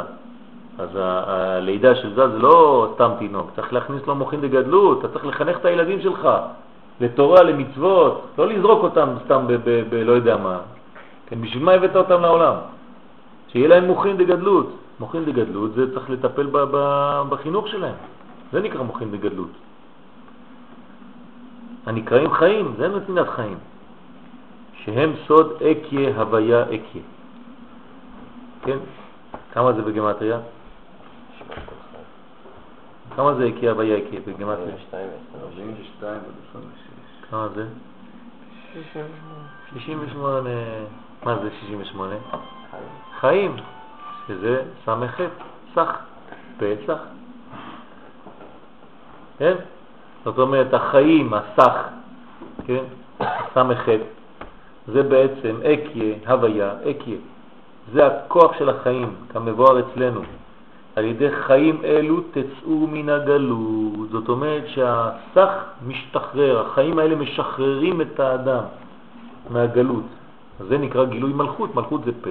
כשהפה משתחרר, פסח, כן, זה גילוי האורות הפנימיים דרך הפה. ולכן כל המרבה לספר, הרי זה משובח.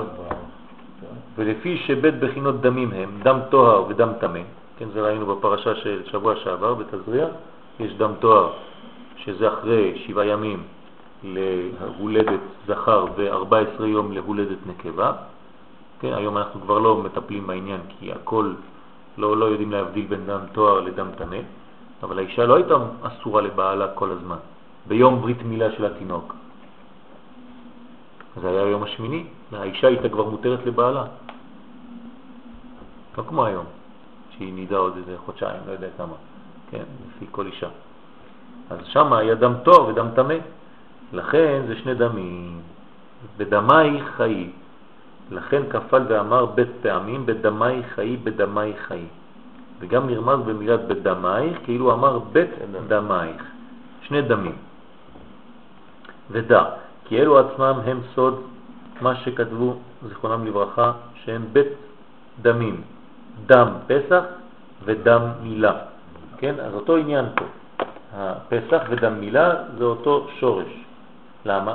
והעניין הוא כי דם מילה הם דם טוהר, כי הם מן החסד, ולכן זה המילה. מילה זה מילים, מלשון התפשטות חסדים. ודם פסח הוא כנגד הגבורות, שזה בנוקבה.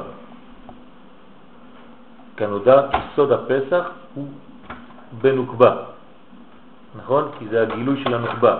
מה זה הנוקבה? מה זה נוקבה? מלכות, נכון? וניסן זה ראש השנה למלכים. מעניין. כן? זאת אומרת שזה בדיוק אותו עניין. מה, מה אנחנו צריכים לגלות בפסח? את מלכי ישראל, זאת אומרת, מלך המשיח. זה גאולה, זה המלכות, מלכות השם בעולם הזה. זה חודש ניסן. לכן זה נקרא חודש הגאולה, כי הוא החודש שמגלים בו את מלכות השם בעולם הזה, זה נקרא מלך ישראל. מלך ישראל זה מלכות השם בעולם. לכן אנחנו לא צריכים לבקש סתם דברים, אנחנו צריכים לבקש מלך היום. מלך ישראל שזה מלכותו של השם יתברך בעולם, זה מלך המשיח. צריך לבקש מלך, זה לא בושה. כן, מה אתה רוצה? איזה מפלגה? אני לא רוצה מפלגה, רוצה מלך.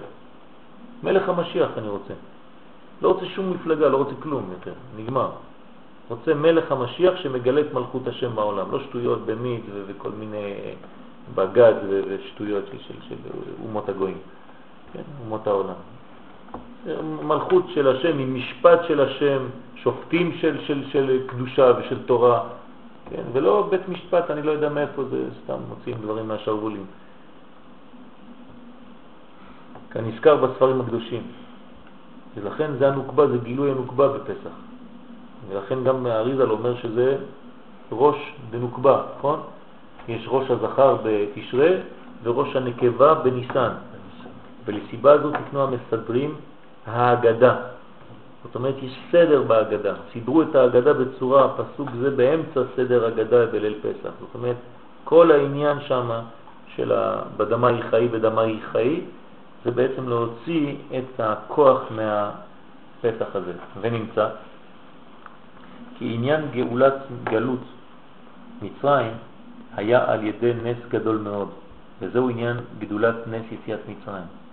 כי הנה עם מצרים ופרעה היו כל כך אחוזים ומשורשים להינק מן הדעת העליון דזה, עד שגרם לחזור זה בסוד העיבור, כמו שראינו, בסוד ג' כלילן בג', שהיא בחינת בתכלית המיעוט והגירעון שאין למטה ממנה. זאת אומרת, אי אפשר להגיע למצב יותר קטן מאשר כשזה חוזר לבחינת עיבור בתוך, בתוך אימא. זה נקרא גירעון, זה נקרא מיעוט.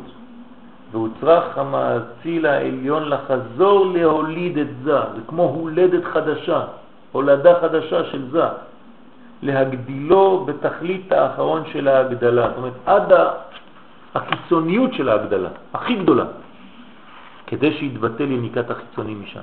אי אפשר כבר שהחיצונים ינקו תמיד, תמיד, תמיד, אז שוברים את המעגל הזה ונותנים אור גדול מאוד בבת אחת, כדי לבטל את כולם, כל החיצונים האלה, ולשרוף אותם. מחמת תוקף האור הגדול ההוא, והידי כן יצאו מן הגלות. אז הקדוש ברוך הוא מה עשה בלידת זה? זה כמו אור גדול, כמו הולדת משה, ותרא אותו כי טוב הוא שנתמלא כל החדר, כל הבית אורה. זאת אומרת, אתה חייב להביא אור גדול. לכן כתוב בהקדמת ספר הזוהר, אתה זוכר, כשלמדנו בהקדמה של הסולם, למה בדור הזה צריך ללמוד זוהר? כי שום דבר כבר לא מספיק ולא יספיק כדי לבטל את החיצונים. שום לימוד אחר. כשאתה לומד זוהר בדור הזה, אתה פשוט מוציא את הכלי נשק האחרון שיש לך, כי בלי זה כבר אוכלים אותך. ורק הכלי הזה הוא בעצם הכלי, הנשק שמסוגל לבטל את החיצונים בדור הזה.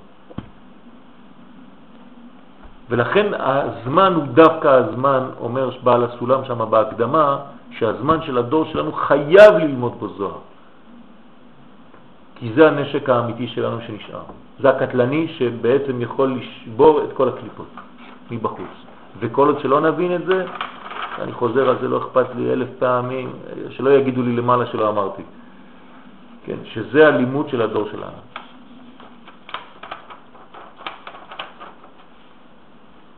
דרוש ג' יבאר בו עניין יציאת מצרים ועניין פסח.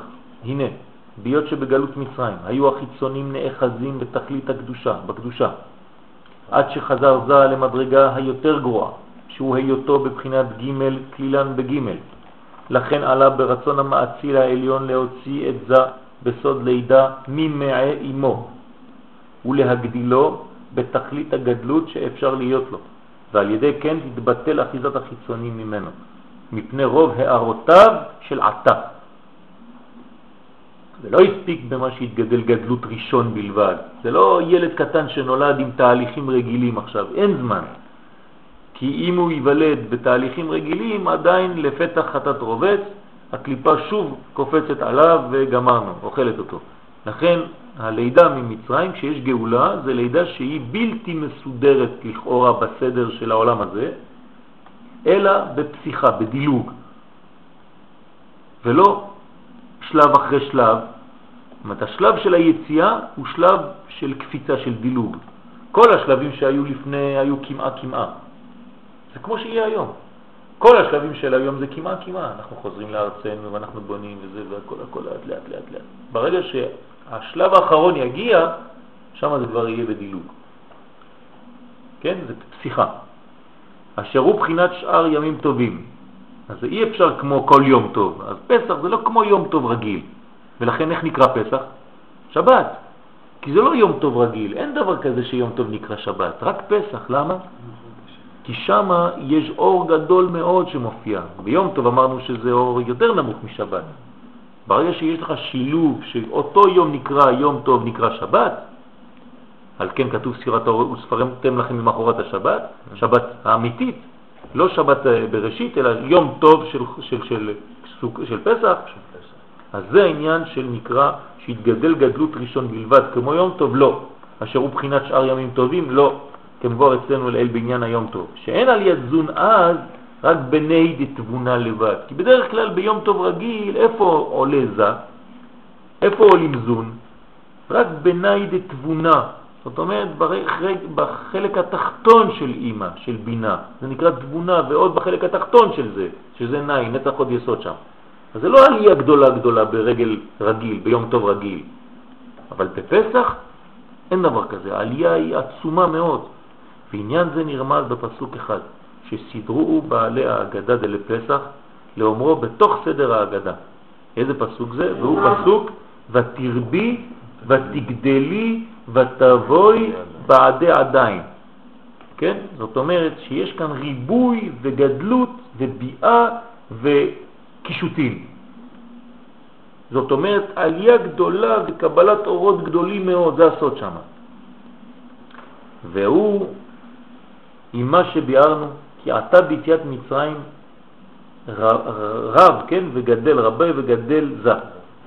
בתכלית מדרגות גדולתו בפעם אחת, לא בשלבים, בפעם אחת, איזה זבנג אחד וגמרנו, כן? לא כמו שהם אומרים שאין זבנג וגמרנו, יש.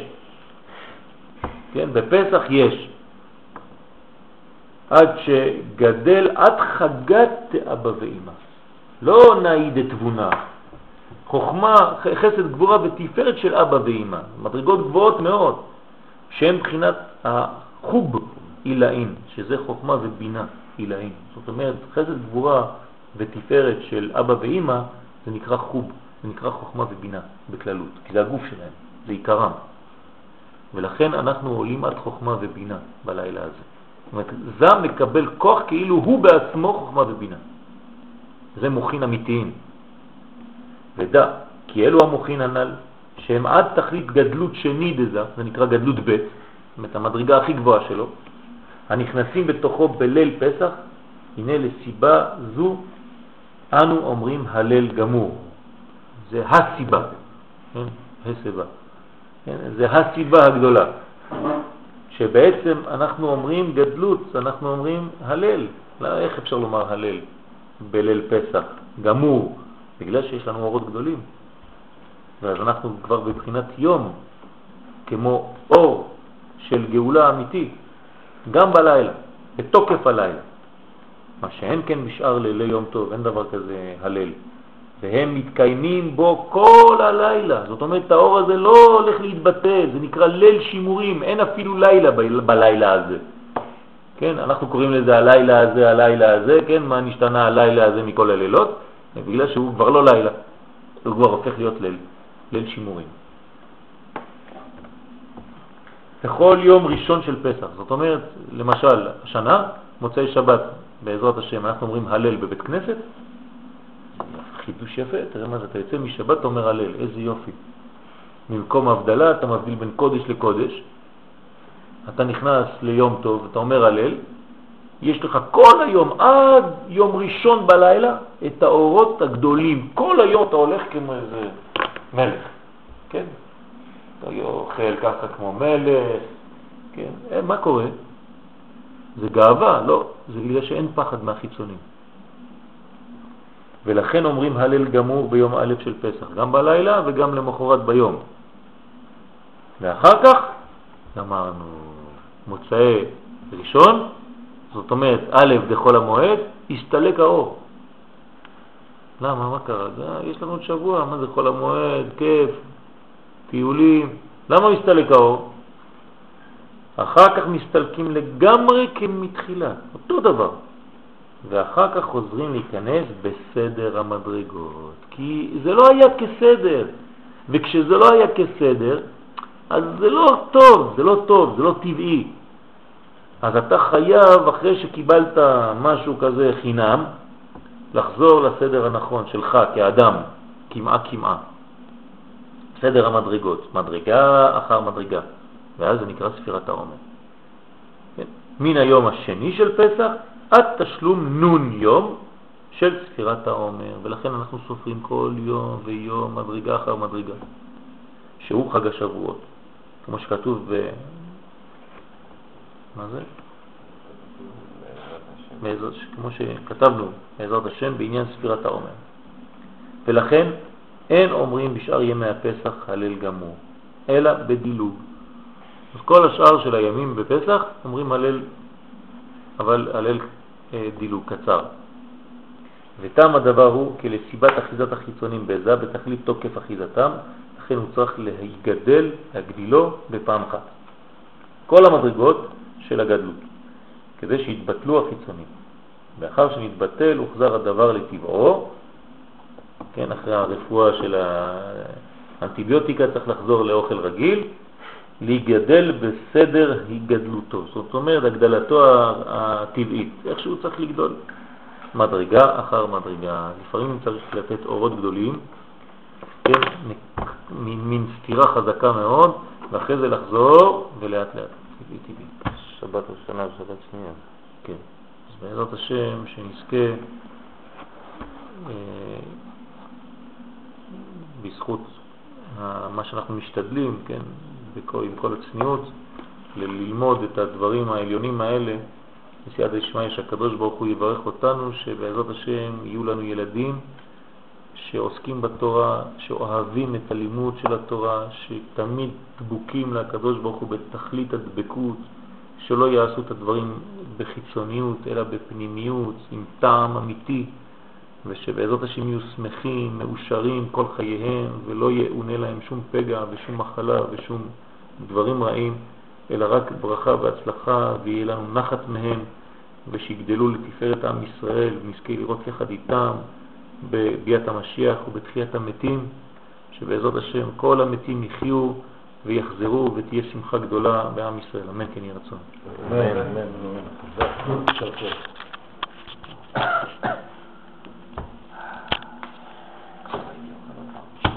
אה? אתה רוצה עכשיו לאכול